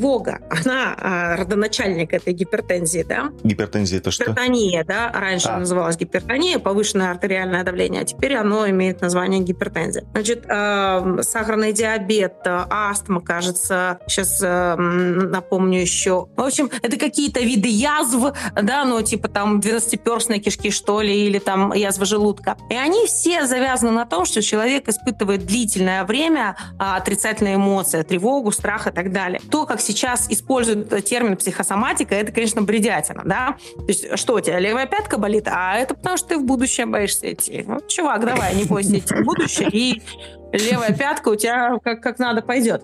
То есть, э, на самом деле, мы говорим о том, что длительное испытывание стресса, оно так или иначе приведет тебя к какому-то физиологическому симптому. Но то, что ты рассказывал про желудок, здесь есть э, специальные анализы, которые позволяют нам определить, у тебя истинный гастрит или у тебя неврологическая реакция. Истинный гастрит, э, он характеризуется наличием в твоих анализах хеликобактер пилори, да? Да, как да, только да, у тебя угу. обнаружили вот эту фигню, то здесь там хочешь нервничай, хочешь не нервничай, у тебя уже есть точно гастрит истинный. Но мы понимаем, что когда я тревожусь, когда я очень в большом напряжении, испытываю стресс, то на всех уровнях, на всех мышцах, в том числе гладких, идет сильное напряжение. Я испытываю боль. Она не надуманная. Я ее не выдумываю, я ее не галлюцинирую. Она действительно есть. И поэтому вот то, что сейчас сказал Игорь, да, что очень важно расслабиться и в моменте замереть и продышаться, да то есть дать этому всему выйти, да, э, сконтактировать с этой болью. Это все правильные советы. Единственное, что я хочу сказать, да, что а, когда мы имеем дело с каким-нибудь выгорельцем, да, с, с человеком с синдромом эмоционального выгорания, то у нас есть риск действительно того, что какой-то клинической картины, подтверждающей его боль, может и не оказаться. Да? То есть голова болит, но на МРТ чисто. Или там спина болит, но на МРТ хорошо, все, никаких там протрузий нет. А у тебя уже есть подтвержденные проблемы, их в любом случае решать в первую очередь нужно медицинскими способами. Это очень важно. Поэтому, э, конечно, по-разному бывает, но организм тебе в любом случае через боль сигнализирует, что ты занимаешься ерундой, что ты себе вредишь. Пока мы далеко не ушли, я чисто вот своим, опять же, поделюсь, зафиксирую, если кто-то точно так же в моменте может испытывать стресс, так что он его начинает э, прям физически чувствовать, то реально очень хорошо помогает э, прям на полчаса просто выключить комп, сесть, подышать, посмотреть на все со стороны. Чаще всего это дедлайн, вот он не в пределах там 10 минут. Ну, Полчаса особо ничего не сделает. какого-то рода медитацию, не какого-то рода, а просто медитацию. Да, просто сядьте, помедитируйте немножко, сядьте, подышите спокойно. Я забыл, э, не забыл, я побоялся перебивать. Э, Лена, у тебя в Инстаграме недавно, вот когда говорили про смерть и про то, что все смертны, кто-то задавал тебе вопрос, и ты сказала, написала имя автора и название книги. Ирвин Ялом, вглядываясь в солнце, жизнь без страха смерти. Вот, вот, да, оно знаешь, знаешь, чем поразительно, что у Илома сейчас умерла жена, а он с ней был вместе с 14 лет. То есть он еще в подростковом возрасте с ней дружил и прожил с ней всю жизнь. Фуф, наконец-то может по телочкам походить. Да, поздновато, да. А, и понимаешь, что самое интересное, что он впал в такую очень сильную депрессию, и его собственные книги же и вытянули. Я вот думаю, наверное, это и есть настоящее лекарство, да, если как бы ты сам этим можешь полечиться. Ну, это очень крутая вещь, я ее рекомендую, но я знаю знаю много людей, чье мнение для меня важно, которым эта книга не зашла. И я думаю, это как раз не готовность, ну, такое нет готовности а встречаться с этим экзистенциальным кризисом смерти. Но книгу в любом случае с большой охотой рекомендую. Она такая прекрасная вещь. Теперь возвращаясь к стрессу, то, о чем Игорь говорил, там полчаса подышать и так далее. Очень часто я задаю вопрос, э, ну, в основном мои клиенты — это владельцы какого-то бизнеса, топ-менеджеры, да, такие люди, большей частью состоявшиеся, и э, когда мы с ними говорим, они говорят, надо срочно, надо немедленно. Я всегда спрашиваю, а с каких пор вы подраб... ну, подрабатываете детским реаниматологом? Да? Давайте по-честному. Большинство наших проектов, даже если мы их просрочим, но э, не вызовут э, никакой, ну, по-настоящему э, страшной проблемы, честно. Вот давайте понимать, что на кону все-таки не человеческая жизнь. Да? Может быть, на, на кону ваша... Карьера, репутация. Ваша карьера. Да, больше это репутационные издержки, пожалуй, да. Но э, мы также также понимаем, что ну, ничто не рухнет, революции повторно не случится, и пушка на Неве не бахнет. Поэтому Это важно. Это важно, потому что это позволяет вам посмотреть немножко на проблему с метапозиции, да, то есть отойти в сторону на шаг и поглядеть на это. Потому что очень многие как-то, ну, избыточно серьезно ко всему подходят. Я бы рекомендовала вот это. Потом любой стресс, его нужно проживать в моменте насквозь. Что делает обычный среднестатистический мужчина, там, не знаю, 30 лет, когда попадает в стресс? Бухает. О, это хорошо, что ты напомнил, да, я еще про это хотела сказать. Но смотри, в основном, если он на работе, он пытается сохранить лицо и этот стресс затолкать поглубже. И этот стресс уходит в фон, и с ним работать становится все сложнее, потому что клиническая картина смазана. А лучше бы стресс проживать как стресс. То есть э, выключил звук э, конференции в зуме и начал орать дурниной, да? Прям, не знаю, завывать на одной ноте, орать в подушку, рвать бумагу, я не знаю, там э, биться в конвульсиях на полу. Это было бы в тысячу раз для тела полезнее, и стресс бы не застревал нигде. Но у нас так не принято. У нас принято мужественно, с каменным лицом встречать любую неприятность, а потом действительно бухать. Ты совершенно прав. И одна из больших проблем, связанных с эмоциональным выгоранием, что человек пытается через алкоголь снять стресс. И люди, даже которые не пили, они вдруг подумали, а что это я не пью? Все нормальное, прогрессивное человечество каждую пятницу бухает, и я присоединяюсь к этому э, направлению. Э, в результате зачастую мы уже имеем сочетанные проблемы, там наркоманию или какие-то другие вещества, ну то есть какие-то зависимости, аддикции, алкоголь, э, наркотики и так далее. Насколько может помочь э, или наоборот, усугубить принятие алкоголя в небольших дозах, ну, предположим. То есть имеет ли это положительный хоть, хоть какой-то момент, или все-таки это настолько сильнейший депрессант, что лучше вообще никогда и ни за что? Я рада, что ты правильно владеешь терминологией, что алкоголь один из самых серьезных, тяжелых депрессантов в мире, то есть он всегда вызывает очень сильную депрессию, он вызывает вот эти суицидальные мысли и так далее. Ну, кто не знает, как хочется сдохнуть с похмелья. Давай э, поговорим о том, как бы ты сейчас говорил про малые малые дозы. Я вспомнила этот старый юморок, да, старый мемчик. Алкоголь в малых дозах полезен в любом количестве. Да. Я как бы подумала вот о чем, что, смотри, какого эффекта ждет человек с эмоциональным выгоранием от приема алкоголя? Очень простого, оглушения. Он ждет, что у него все чувства, да, они как-то вытеснятся, и я не буду чувствовать этого напряжения, стресса, страха, тревоги и так далее. Но с тем же успехом можно было бы его отправить на даун, да, и он бы тоже отлежался, примерно те же самые эффекты, головная боль, там, пошатывает, да, но в целом даже краткосрочнее, чем похмелье, да. Ну и смотря, конечно, конечно, как э, втащить, но... Мне, мне целом... нравится, что ты пользуешься правильной в терминологии. То есть в этом смысле эм, я, конечно, мне бы не хотелось быть ханжой и моралисткой, тем более, что это не соответствует реальности, но э, я хочу сказать, что когда у тебя есть эмоциональное выгорание, а ты еще добавляешь к этому алкоголь, это усугубляет. Твою ситуацию, ухудшая ее. Но если уж тогда как бы ты любишь э, э, выпивать там в компании друзей, ну делай это тогда в каком-то более стабильном состоянии психики, нежели это, потому что все, все течение этого эмоционального выгорания усугубляется. Не-не-не, я сейчас говорю не когда ты там с друзьями где-то в баре просто встречаешься и есть какой-то повод, ну, типа, чтобы, так сказать, сплотиться, а я говорю именно, когда начинают э, употреблять алкоголь, ну, там вот вечерочком, типа, оп, и э, бокальчик вискарика там, или э, пол, пол пузыря винишка какого-нибудь, типа, ну, вот расслабиться. Я вот про вот такую часть, не про то, что мы там с ребятами в баре сидим, но это как бы это часть культуры, мне кажется, а именно в разрезе вот таком, когда ты можешь в одиночку употреблять алкогольную продукцию. Ты знаешь, вот я э, уверена, что это увеличивает очень стресс, и главное это увеличить, ну, смотри, это уменьшает сопротивляемость организма. Ну, мы понимаем, да, что одна из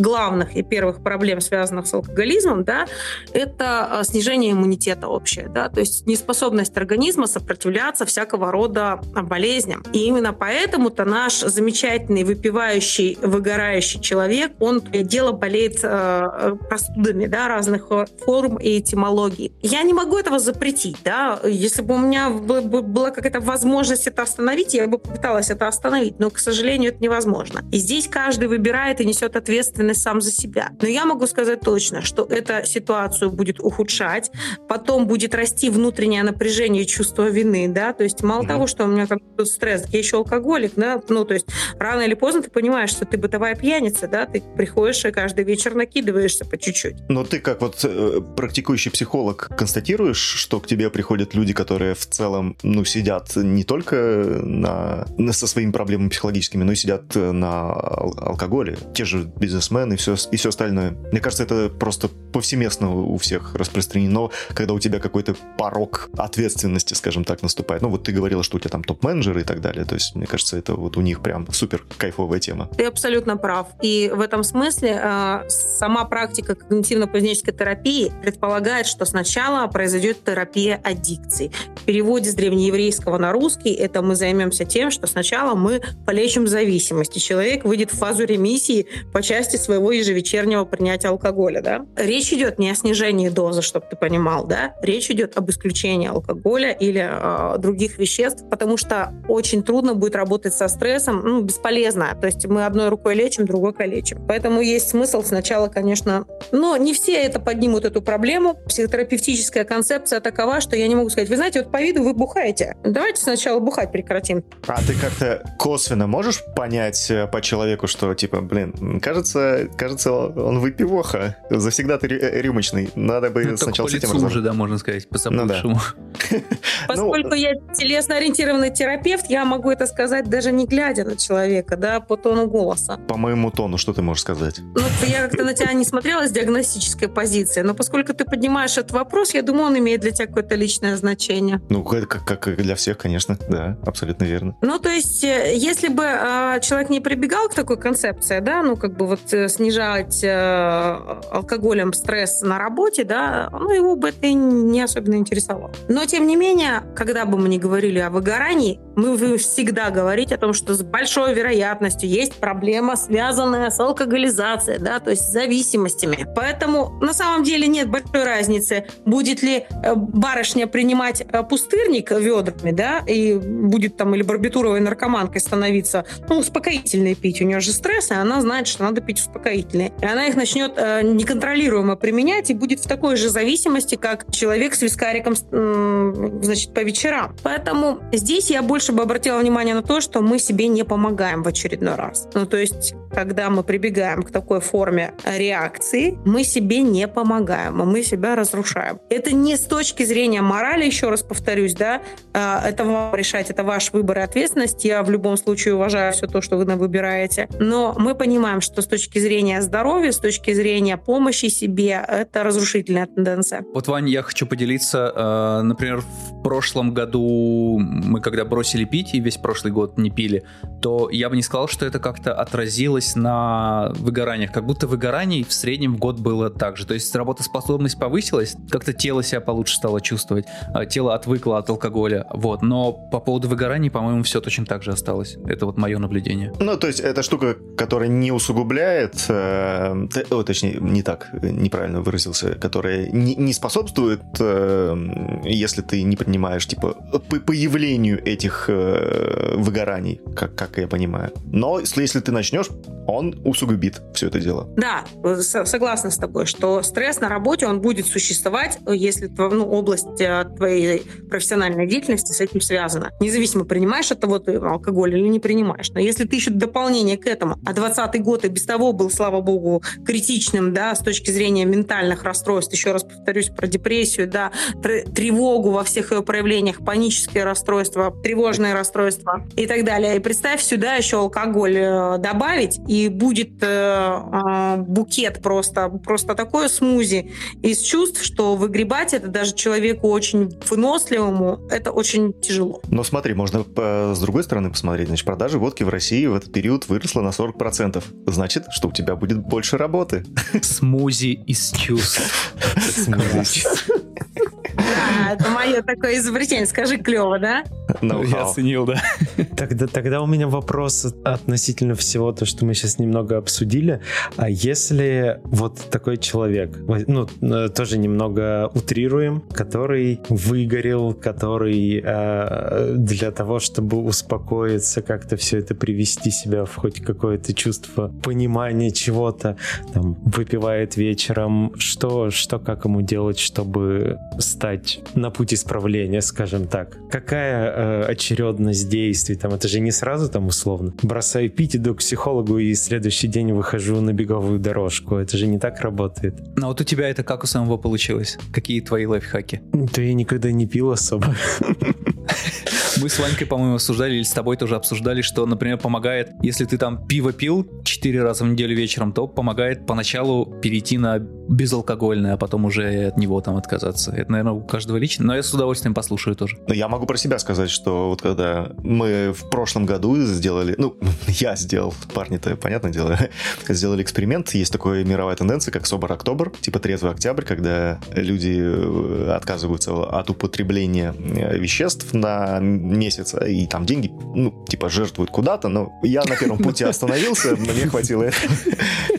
Или, правда, у меня первые там ну, то есть я честно не пил там, типа, месяц, это классно, но по первости мне хотелось ощутить чувство, э, ну, вот, э, то есть была зависимость вкусовая. Как будто пить бросила, привычка осталась. Да, да, да, да, типа, ну, так как это все рез, рез, резко происходит, а безалкогольное пиво, я перепробовал вообще все, по-моему, пиво, которое можно было, просто банками покупал, открывал, глоток делал, фу, невкусно, выкидывал.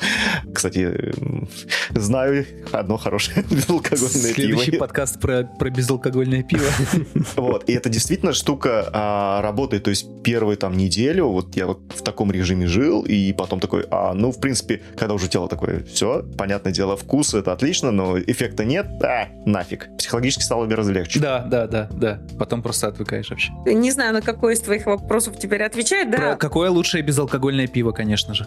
Да, да, у меня уже возникло ощущение, какое же пиво лучше все. А вот а, мы э, вернемся да, к теме. У нас есть выгоревший человек, у него зависимость э, на, на фоне этого, да, то есть не она причина, а она следствие, да, из того, что у него стресс сильный и так далее. И с чего бы ему начать? Вот не хотелось бы, чтобы слушатели обвинили меня в сексизме, но мне кажется, у женщин и мужчин разный подход должен быть к этому, да, а, потому что вот даже то, что Ваня сейчас рассказывал, это волевой подход к работе там с алкоголизмом, да, например, да, или ну, он не был алкоголиком, но он решил бороться с употреблением алкоголя вообще, да. А кто знает, может, я был, может, я сейчас есть, а кто его знает? Знаешь, э, весь кайф в том, что алкоголик ты или нет, решаешь только ты. Вот. Я никому ничего не должен.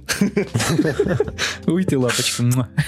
И ты, как бы ты рассказываешь этот свой опыт, и он опыт волевой. Я считаю, что, ну, во-первых, ресурсы воли не бесконечны, но в таких критических ситуациях воля могла бы помочь. И это а, один из моих, э, ну, не знаю, очень авторитетных для меня и очень уважаемых мною психологов, Игорь Юрьевич Тоник, дает такую рекомендацию, а он военный, и у него подход военный, да, он говорит, что когда ты решил изменить жизнь, да, ты должен на три дня перестать общаться со всеми, то есть уйти как бы вот в такую аскезу и уединение, да, а, ты, значит, бреешься только опасной бритвой, ты моешься, стираешь э, свои вещи на руках, то есть это не столько важно, чтобы, типа, ты там отстирал их до блеска, а в физическом труде начало изменений, да, в перемене этого труда. Потом ты можешь их хоть в машинку закинуть. И э, что-то ты делаешь физически до пота, отжимаешься, приседаешь или бежишь на беговой дорожке, да. И главное, ты принимаешь решение об изменении своей собственной жизни. И это очень мужская позиция, когда я ее слушаю, мне, конечно, так прям гордость берет за то, что вот у мужчин есть такой а, ресурс и потенциал, да, опереться на собственную волю. А женщине, я думаю, ей стоит все-таки прибегнуть к внешней помощи, это рассказать кому-то. Рассказать кому-то на чистоту, что происходит. Хорошо, если это будет не осуждающая подруга, которая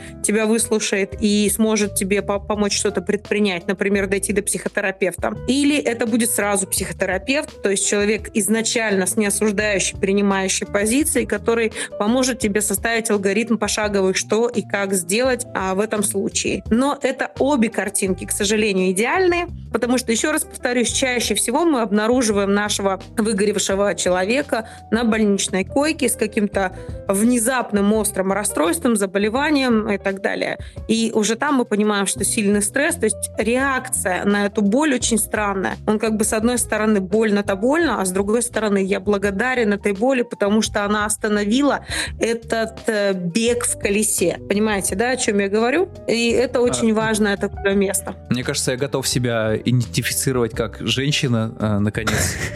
Потому что э, чувствую себя свободно, потому что я э, люблю, ну, чувствую, если мне нужно обсудить проблему, я люблю ее обсуждать. Э, ну, не то, что люблю обсуждать, то я, меня ничто не останавливает обсудить это с тем, кто, мне кажется, меня может понять и выслушать. Но мне очень понравился способ, который ты описала, что когда ты что-то хочешь поменять, то чем-то еще и физическим это сопроводить, чтобы вот прям чувствовать, что ты что-то меняешь. Да. Ты знаешь, вот. я еще раз подчеркну, что одно другому не мешает, но если мы возьмем, ну давай будем честны друг с другом, да, если мы возьмем с тобой среднестатистическую историю, ты приходишь и говоришь своему другу, слушай, у меня такой стрессняк на работе, ну что он тебе первое скажет? Ну честно, ну давай бухнем. А, Саш, слушай, такой стресс большой на работе, давай поговорим, что, что, что ты мне скажешь на это? Ну, такое же было, ты приезжал, и мы шли в Макдак и пили, чем мы там, Кока-Колу? Или, или, или милкшейки, и обсуждали это.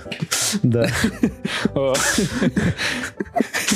Плохой пример, мне кажется. Я ни в коем случае не отрицаю историю про то, что поддерживающее окружение а, не имеет гендерных э, преимуществ да, или преференций. Каждый имеет право да, на то, чтобы его безоценочно выслушали и по возможности посочувствовали, посострадали ему.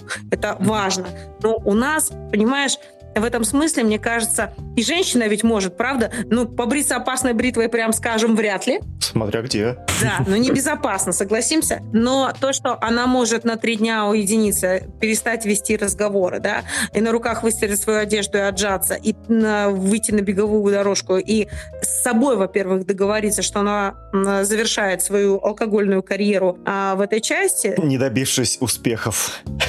Знаешь, я честно тебе хочу сказать, что для меня была, есть и остается э, ну, совершенно великолепная методика Алина Кара, да, это легкий способ бросить пить, легкий способ бросить курить и так далее. А его книги для тех, кто способен воспринимать текст и верить в него буквально, это великолепные книги, полные логики, они написаны абсолютно в концепции КПТ, несмотря на то, что Ален Кар был бухгалтером по образованию. Ну, я считаю, что это самое доброе, что можно было сделать. Он, в общем, оставил человечество человечеству огромное наследие. И если ты по-настоящему заинтересован, еще раз подчеркну, это главное условие. То есть работает книга только в том случае, если у тебя есть истинное намерение, желание а, разобраться с этим вопросом. А все остальное тебе подвластно. И эта книга не работает на волевом методе, она работает на уровне логики, да, то есть на разрушении иллюзорных утверждений и представлений и загрузки, ну, как бы реальной картины мира. Опять работа над собой, тяжело. А по поводу длительности всех вот этих э, процедур, связанных с восстановлением, э, есть такой небезызвестный дядя, по фамилии Лобковский, который говорит, что да я за три сеанса снимаю порчу, проклятие и вообще все у вас будет хорошо. Три сеанса, 90 тысяч рублей и э, вперед вы свеженькие, здоровенькие. Насколько это вообще имеет место быть и в целом сколько длится примерно, ну, мож, может длиться, понятное дело, э, восстановление? Если этот вопрос важный, то как же мой вопрос, как выйти на проекте долгоиграющем из, из выгорания? Я надеюсь, мы тоже ответим. А потом уже про Лобковского. А, ну так с чего начать? Да Лобковский уж чего. Давай короткую соломинку, кто вытянет, тот и будет. Хорошо, да, я отвечу на оба вопроса, там вы уже дальше решите. Что касается Лобковского, я отношусь к нему с огромным уважением. Он для взрослых, на взрослую аудиторию, инфантильная аудитория его обычно не понимает. И я думаю, что ну, у него, по-моему, не три встречи 90, а, по-моему, одна 90. И когда ты платишь 90 тысяч за 45 минут, то, э, наверное, ты уже что-то уже про жизнь ты понял, да? И, наверное, как-то легче будет на тех убеждениях, что у тебя есть, э, построить терапию. Потом э, никакая терапия не работает сама по себе, работает человек, да, а терапевт и ваш альянс терапевтический задает контекст изменений, да, то есть вы обсуждаете это, потому что ни один терапевт не ходит с тобой за ручку и не говорит, Васенька, милый, давай сегодня только не покупай алкоголь, сегодня мы будем, значит, отжиматься и справляться со стрессом другими методами. Это исключено, поэтому я уверена, что такая медийная фигура, как Лобковский, конечно, может помочь, потому что э, эффекты плацебо, связанные с медийными персонами, вообще нельзя отменить. Это что касается терапии за три встречи. И хочу сказать, что э, был такой великий психолог, по-настоящему великий, номер один в мире, Альберт, Альберт Эллис, который говорил, что на самом деле терапия всегда происходит за одну встречу. Понимаешь? За первую, да? То, как сложились ваши терапевтические отношения в первую встречу, кто и как что понял и в какой вы оказались позиции относительно друг друга, лечит не метод, лечит отношения, лечит то, э, какой мастер тебе достался в психотерапии. Поэтому можно и за один раз, да. Точно так же, как машину на пидстопе, да, за 30 секунд можно э, привести в полный порядок, так э, при наличии крутого терапевтического альянса клиент-психотерапевт можно достичь небывалых высот за одну встречу, небывалых изменений и трансформаций. Поэтому я в этом смысле оптимистично настроена на краткосрочную терапию.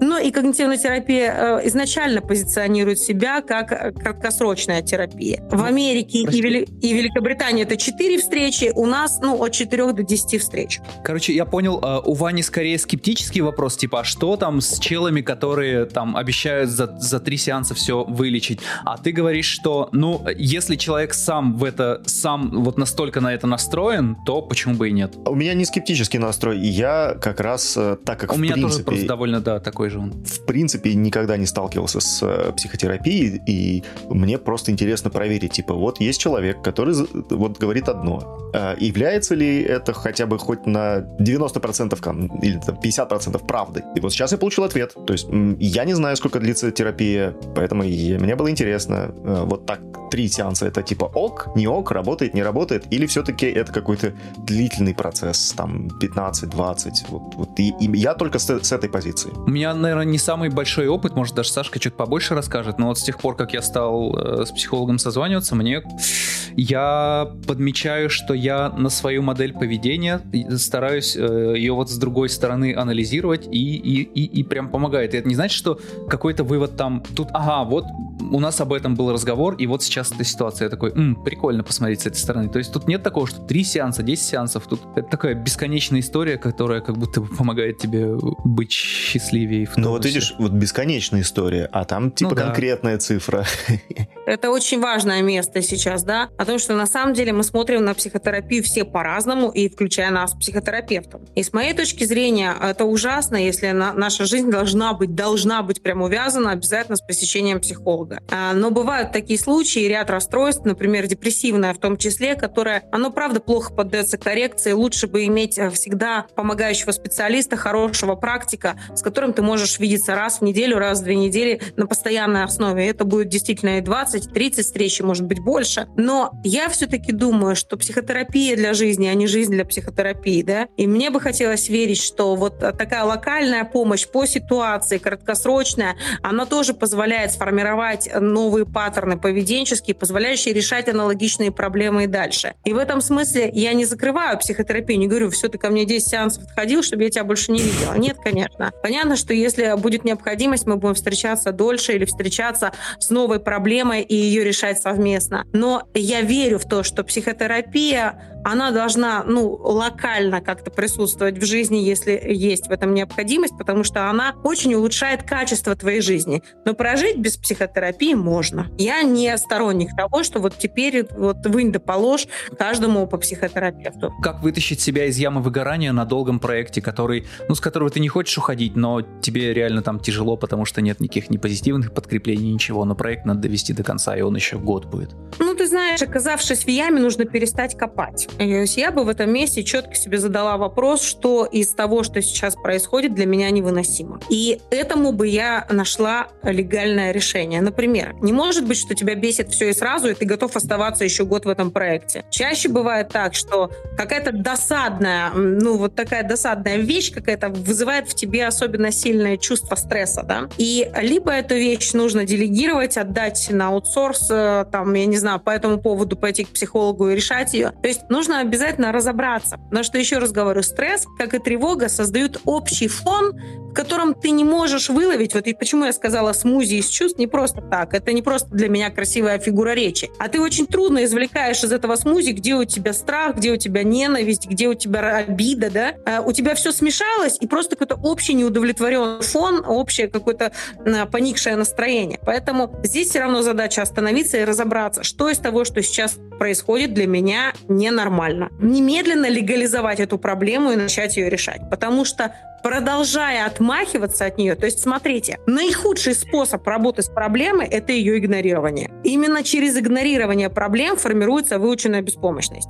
Перевожу с древнееврейского на русский, да? Когда вы не решаете проблемы, чувствуя дискомфорт, вы научаетесь бездействовать в стрессе, вы научаетесь не решать проблему. Наша же задача — обратить свое внимание на это и найти этому решение, и сказать чему-то в этом свое четкое, строгое «нет», да, отказаться от чего-то. Потому что если это вы, вы не сделаете это выбрав, ну, то есть не сделаете это авторской позицией, то это сделает за вас жизнь, да, еще раз напоминаю, э, какими соматическими расстройствами. То есть, смотрите, давайте на конкретных примерах, а то все очень общо выглядит. Я понимаю, что у меня долгосрочный проект, и меня в этом проекте больше всего подбешивает начальство, которое мне в 12 часов ночи присылает какие-то дополнительные вводные техническую, в техническую задачу, да, к примеру. И я э, понимаю, что так, это продолжалось месяц, два, три, пять. У нас еще год работы, и эта тенденция, этот тренд уже заметен, и я иду на этот разговор честно. И повторяю одну и ту же ключевую мысль столько раз, сколько надо. три, пять, десять, сто пять. То есть я прихожу и говорю, Сергей, я не буду вести с вами работу в таком ключе, что вы мне присылаете задание в 12 ночи. Наши рабочие часы с 10 до 8. Я не принимаю звонки после 8 вечера и так так далее. Человек будет говорить, ты не борзей, ты вон какие бабки получаешь. Ты, может быть, самый дорогой тут маркетолог на всей, у нас, во всей Руси. А ты ему говоришь, Сергей, я не буду продолжать работать с вами в этом ключе, пока вы не начнете учитывать часы моей работы. Они у меня с 10 до 8. И повторяешь эту вещь до тех пор, пока вы это не легализуете. Если ты боишься и говоришь, ага, я ему так скажу, он меня уволит. Поздравляю, у тебя невроз, и ты должен в этом месте что-то сделать со своим психическим здоровьем здоровьем, а конкретно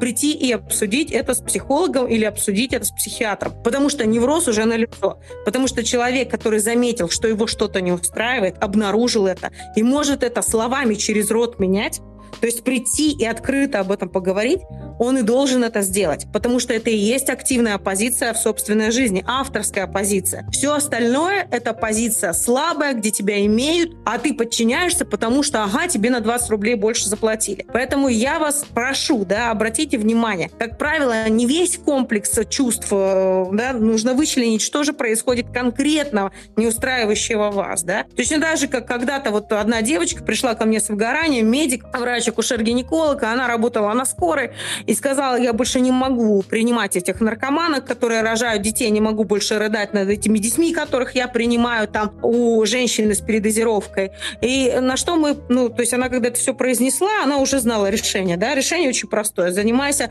акушерством и гинекологией в частном центре, где стоимость родов начинается от 100 тысяч рублей хотя бы, да. То есть всегда есть решение у любой твоей проблемы. Но когда ты уцепился руками и ногами и веришь, что это единственный проект в жизни, в котором тебе так дорого заплатят или так будут тебя ценить и уважать, это позиция невротика, да, который в себе не уверен, который завязал свою ценность на функционале, и он в этом смысле находится в большой опасности, потому что он автоматически э, сразу входит в группу риска по выгоранию. У меня еще одна тема, которую я хотел немножко затронуть, а не менее какую-то популярную тему в нашей индустрии, наверное, не только в нашей индустрии. Синдром самозванца. О, это... О боги. Ты встал на минное поле. Настолько естественная штука для всех людей, которые, мне кажется, работают э, в компьютерной графике, что ты вроде бы такой работаешь в студии, в крутой, где вы делаете там крутейшее кино, которое, не знаю, с супер графикой и все такое, и все вокруг такие талантливые, и ты в ней работаешь и делаешь такую же точно работу, как и все остальные, но всегда ощущаешься хуже, и все вокруг знают все лучше, чем ты. И ты такой, типа, блядь, я же такой тупой, как, как я могу вообще тут работать? Почему? Это какая-то ошибка, я не должен быть тут. Сейчас должен быть кто-то умнее, я занимаю чье-то место просто. И с одной стороны, это э, сковывает очень сильно, но в этом как будто бы есть какая-то положительная сторона, немножко положительная сторона. Это постоянный стимул к саморазвитию. Вот. И тут нет какого-то конкретного у меня, вопроса. У меня плохие новости, Саш. Да. Никаких предпосылок к саморазвитию это не порождает. Это галимый ну чистый вот. невроз. Это то, о чем мы говорили с тобой до этого, да, о том, что и эмоциональное выгорание, синдром самозванца выходит из одной и той же точки проблемы, где я не ощущаю собственной ценности, а, не будучи занятым каким-то функционалом. То есть мы сразу диагностируем здесь проблему с я-концепцией, а конкретно низкую самооценку. Да? То есть что я делаю? Во-первых, я всегда себя сравниваю с людьми очень преуспевшими в том или ином направлении. Да? Логика ну, абсолютно извращенная, но она устанавливается родителями. Чтобы ты начал расти, ты должен обнаружить обнаружить свое полное ничтожество, да, то есть ты ничтожный, вот все другие великие классные, надо быть как они, и мы думаем, что это правда мотивирует. Но э, если бы это было у меня в терапии, первое, что я бы тебя спросила, и как тебе хоть раз в жизни помогло сравнивать себя с кем-то и чего ты достиг на этом пути. И я тебе уверяю, когда бы ты покопался по-честному, ты обнаружил бы, что для позитивных изменений нужно как минимум сострадание к себе, а как максимум любовь к себе и желание для себя любимого еще что-то сделать, например, там обучиться чему-то или развить какой-то навык. Поэтому синдром самозванца — это невротическая проблема, связанная с низкой самооценкой. И, конечно, нужно в первую очередь ее исправлять. Кто этого автор? Этого автор всегда родители. Посмотри на Танечку, вон она какая аккуратная, у нее какие бантики, а ты вся обляпалась. Посмотри, какой мальчик Сережа чудесный, вот он играет в кубики уже два часа, и неважно, что у мальчика Сережа по ходу ОКР, да, обсессивно-компульсивное расстройство, но зато он вот не мешает, под ногами не вертится и не визжит, как резаная свинья. Мы понимаем, что в детстве самый важный, самое дефицитное, важное и главное — это любовь. И без любви нашего взрослого мы пропадем не фигурально, а реально, да, это вот там кто поприкалывался, да, что типа мы все умрем, да, но только для ребенка трех лет это объективная реальность. И если твой взрослый перестанет тебя любить и заботиться о тебе, ты сдохнешь. Поэтому-то нам и кажется, что когда нас, ну, мы сами себя, потом мы эту функцию э, берем себе, мы себя плохо оцениваем и думаем, что мы должны улучшиться, чтобы получить любовь, признание и прочие блага. То есть, чтобы подтвердить свою ценность. И эта невротическая история крепнет, крепнет, крепнет, становится крепкой, как 8 пачек беломора, и человек уже не в состоянии от нее отказаться. И именно потому, о чем ты и сказал, то, что он верит, что здесь есть такая сермяжная правда, такой механизм чудесный самосовершенствования. Хрена с два, говна пирога. Никакого механизма самосовершенствования, кроме саморазрушения, кроме невротической гонки за какими-то успехами, это не дает. Поэтому здесь имеет смысл, конечно же, еще раз повторюсь, это место для терапии, потому что мы здесь сталкиваемся с проблемой, которая называется созависимая модель поведения, по-простому созависимость, да, или слияние, в разных источниках по-разному. Но мы имеем э, дело, в общем, с такой инфантильной частью, которая все время думает, что я э, негодный, не, не ценный, не важный, не умелый, не талантливый, ну, в общем, а, ничтожный. И жить с такой позицией крайне тяжело и плохо выносимо. Еще раз скажу, никакой ценности нет. Для того, чтобы... Вспомните все сейчас, те, те, кто нас будет слушать, вспомните все, за что вы бесконечно гордитесь и уважаете себя. За те достижения, которые у вас есть в жизни, и ответьте себе честно, предшествовал ли ему синдром самозванца или нет. Вот прямо сейчас подумайте, вот у вас, у нас все-таки здесь много, да? То, за что вы прям собой гордитесь, то, что вы считаете сделано вами было классно. Это как-то связано с тем, что вы себя перед этим упорно гнобили, и там, не знаю, сравнивали себя со всякими лучшими и мучились вот этим комплексом самозванца. Но мне мой синдром самозванца прямо сейчас говорит, да вроде ничего такого хорошего не сделал. Вот другие люди сделали. Я, я, я, думал, я думал именно о том же, потому что когда Лена, ты, ты сказала, что типа вот при, что, что-нибудь хорошее, что случилось, там вот чего добились, и такой, блин, ну да ничего, да ничего и не сделано такого супер крутого, за что можно гордиться. Ты, Саша, ты, Сашенька, работаешь в лучшей студии в стране по, по компьютерной графике. Как минимум, ты этим можешь гордиться. А да. вопрос. А бывает обратная сторона медали, когда человек настолько... Какой ты просто закрыл проблему. Молодец, спасибо. Я продолжаю ее. Если вам есть что, что сказать, пожалуйста, но я поддерживаю. Ай, пошли вы нафиг. Да спрашивай уже, что ты на них обращаешь внимание, на самозванцев. Да, может ли это да, зачем, это, зачем, зачем это не про меня. обращать внимание? Да. Хорошо, ладно, в этом, в этом поговорить. Вы сидите там, не вякайте, пожалуйста, когда взрослые люди общаются. Может ли а, обратная сторона медали появиться и развиться синдром мудака? Да, вот только что. Я инициировал эту историю.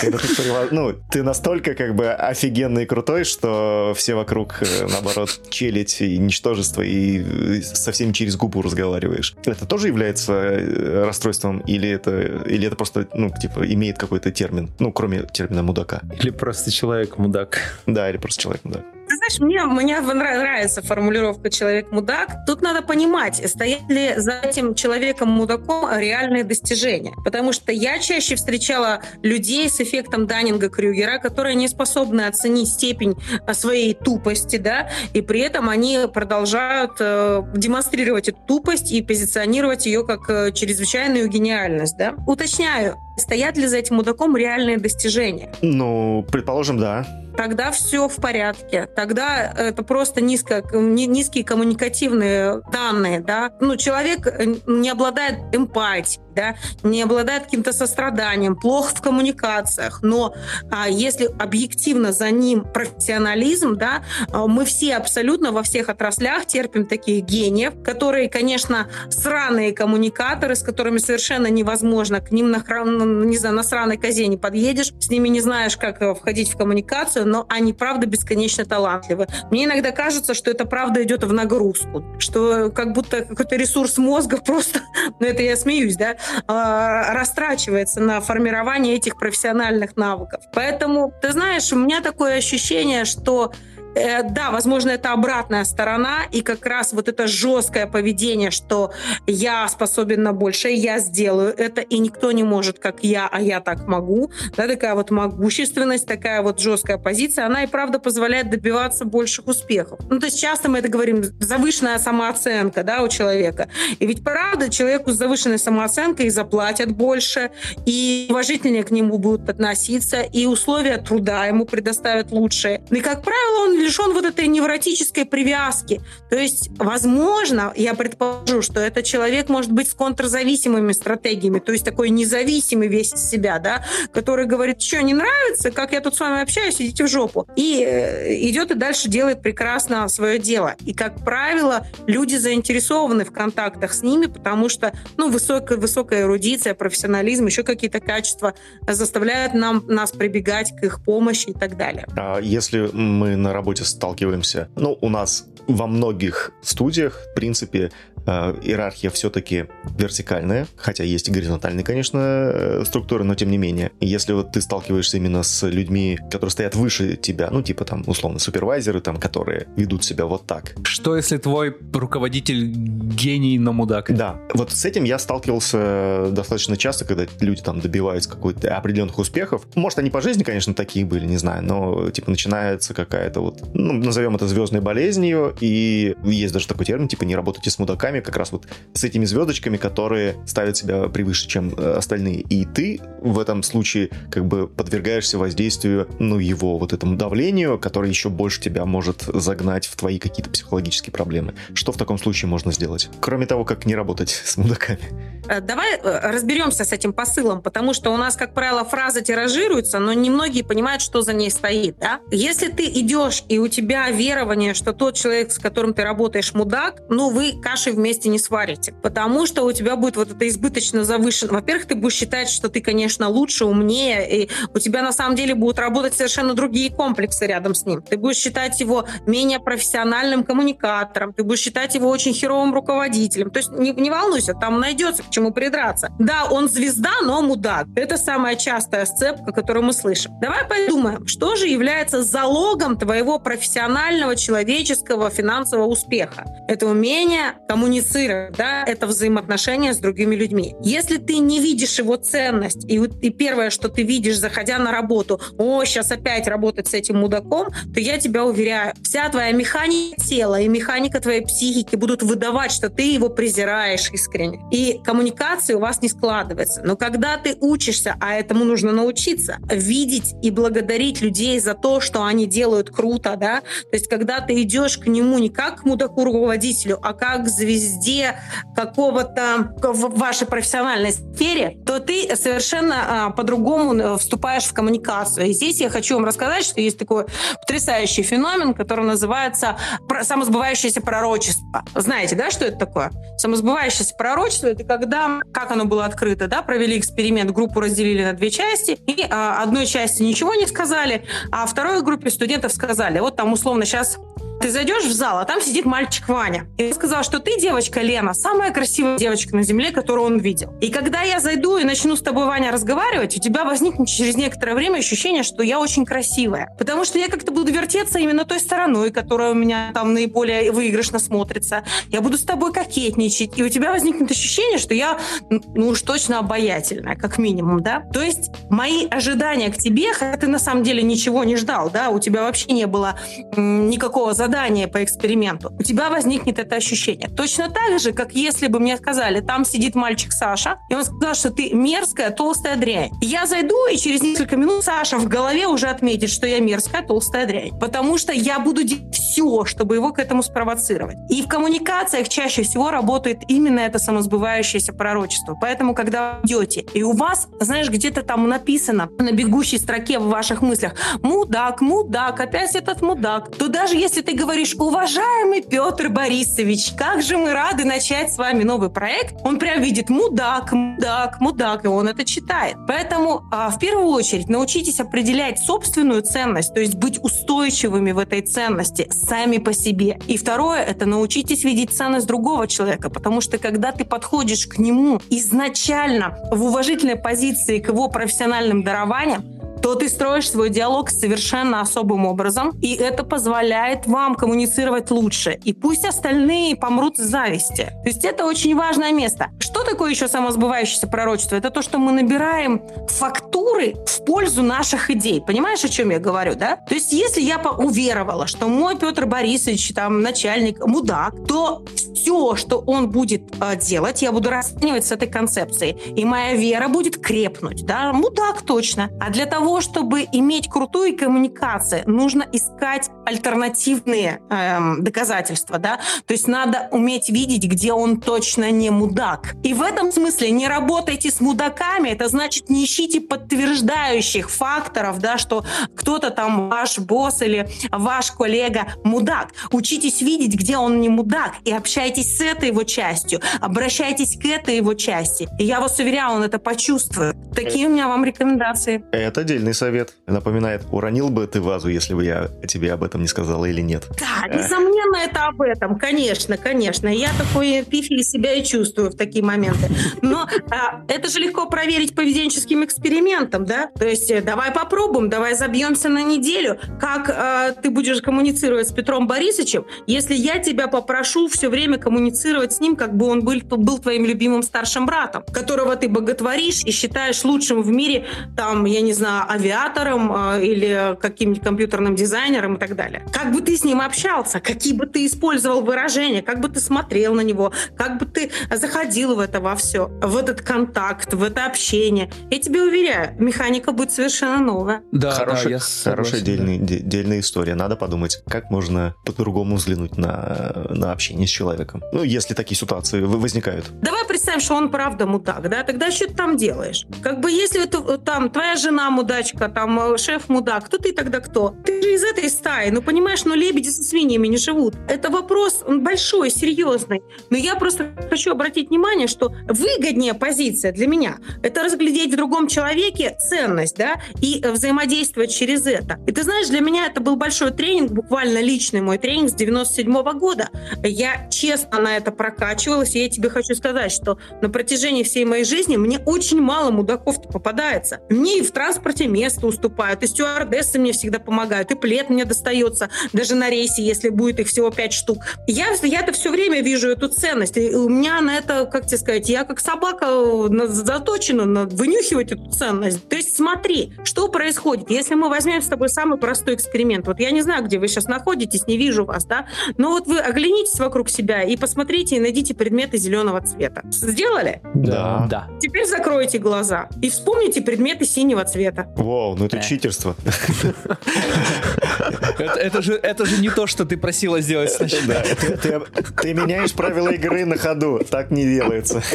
Вот так оно и происходит. И хотя у вас сейчас прямо вы обнаруживаете предметы синего цвета, вы их не помните. Потому что задача стояла на, на поиск зеленых вещей. Точно так же, когда я иду к своему шефу в уверенности, что он мудак, то моя ретикулярная формация, то есть весь мой мозг заточен сейчас только на поиске все, что он делает как мудак. Вот смотри, опять ногу на ногу положил и смотрит.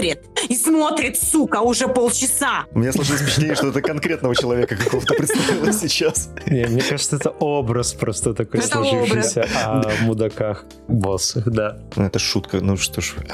Ну, кстати, вот я не, не вижу и не высматриваю мудаков вообще в повседневной жизни, а, а тем более, мне кажется, это слабо коррелирует с синдромом самозванца, когда ты, наоборот, думаешь, что все вокруг чуточку получше. Да как же не коррелирует? Посмотри внимательно. А что я делаю в отношении себя, а, когда у меня синдром самозванца? Я выискиваю все недостатки, я выискиваю все, что я сделал плохо. И у меня, сука, слепота в отношении того, что я делаю хорошо. Даже если мне русским по белому говорят там, Ваня, ты прекрасно это сделал, или там там, Игорь, это потрясающая работа, или Саша, слушай, только ты так умеешь. Мы это не слышим, потому что мы заточены на поиски зеленых вещей, а надо бы на поиски синих, да? То есть мы тупо игнорируем информацию, которая работает в нашу пользу. Поэтому здесь абсолютное сходство. Ну, кстати, в моменты подкрепления у меня синдром самозванца приглушается, если это подкрепление от экспертов той области, в которой мы говорим. Ну, это понятно. Это у всех, наверное, так. Ты знаешь, это не у всех так. Это у, у, ну, у нас, у всех у созависимых, да, которых большинство. То есть, э, если у ребенка была в детстве очень крепкая опора в виде его взрослого, и сильная привязанность, и сильная любовь, то у него на всю жизнь сохраняется чувство «я хороший», независимо от внешних обстоятельств. Вот мне многие говорят, и да, он там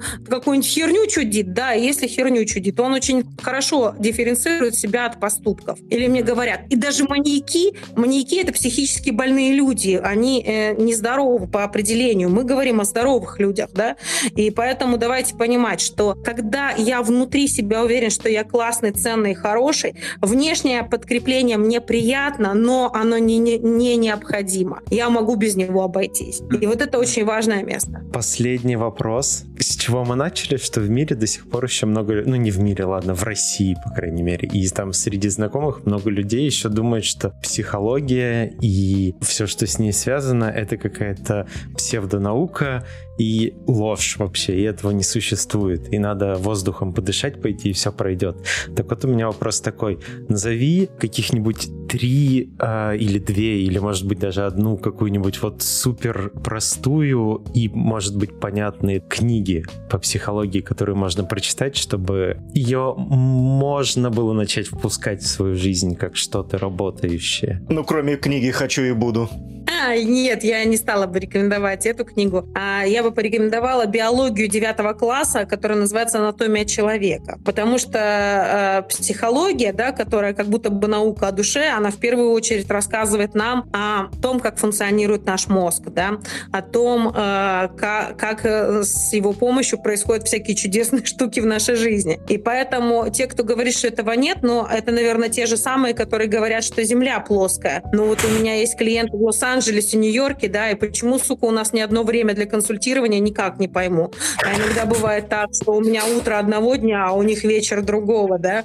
Поэтому, ну, Земля, конечно, плоская, а психологии как науки нет. Я в этом смысле э, обратилась бы к, к таким источникам проверенным, школьным, да, и э, смотрите, у меня как будто никогда не было желания кого-то в этом переубеждать, да.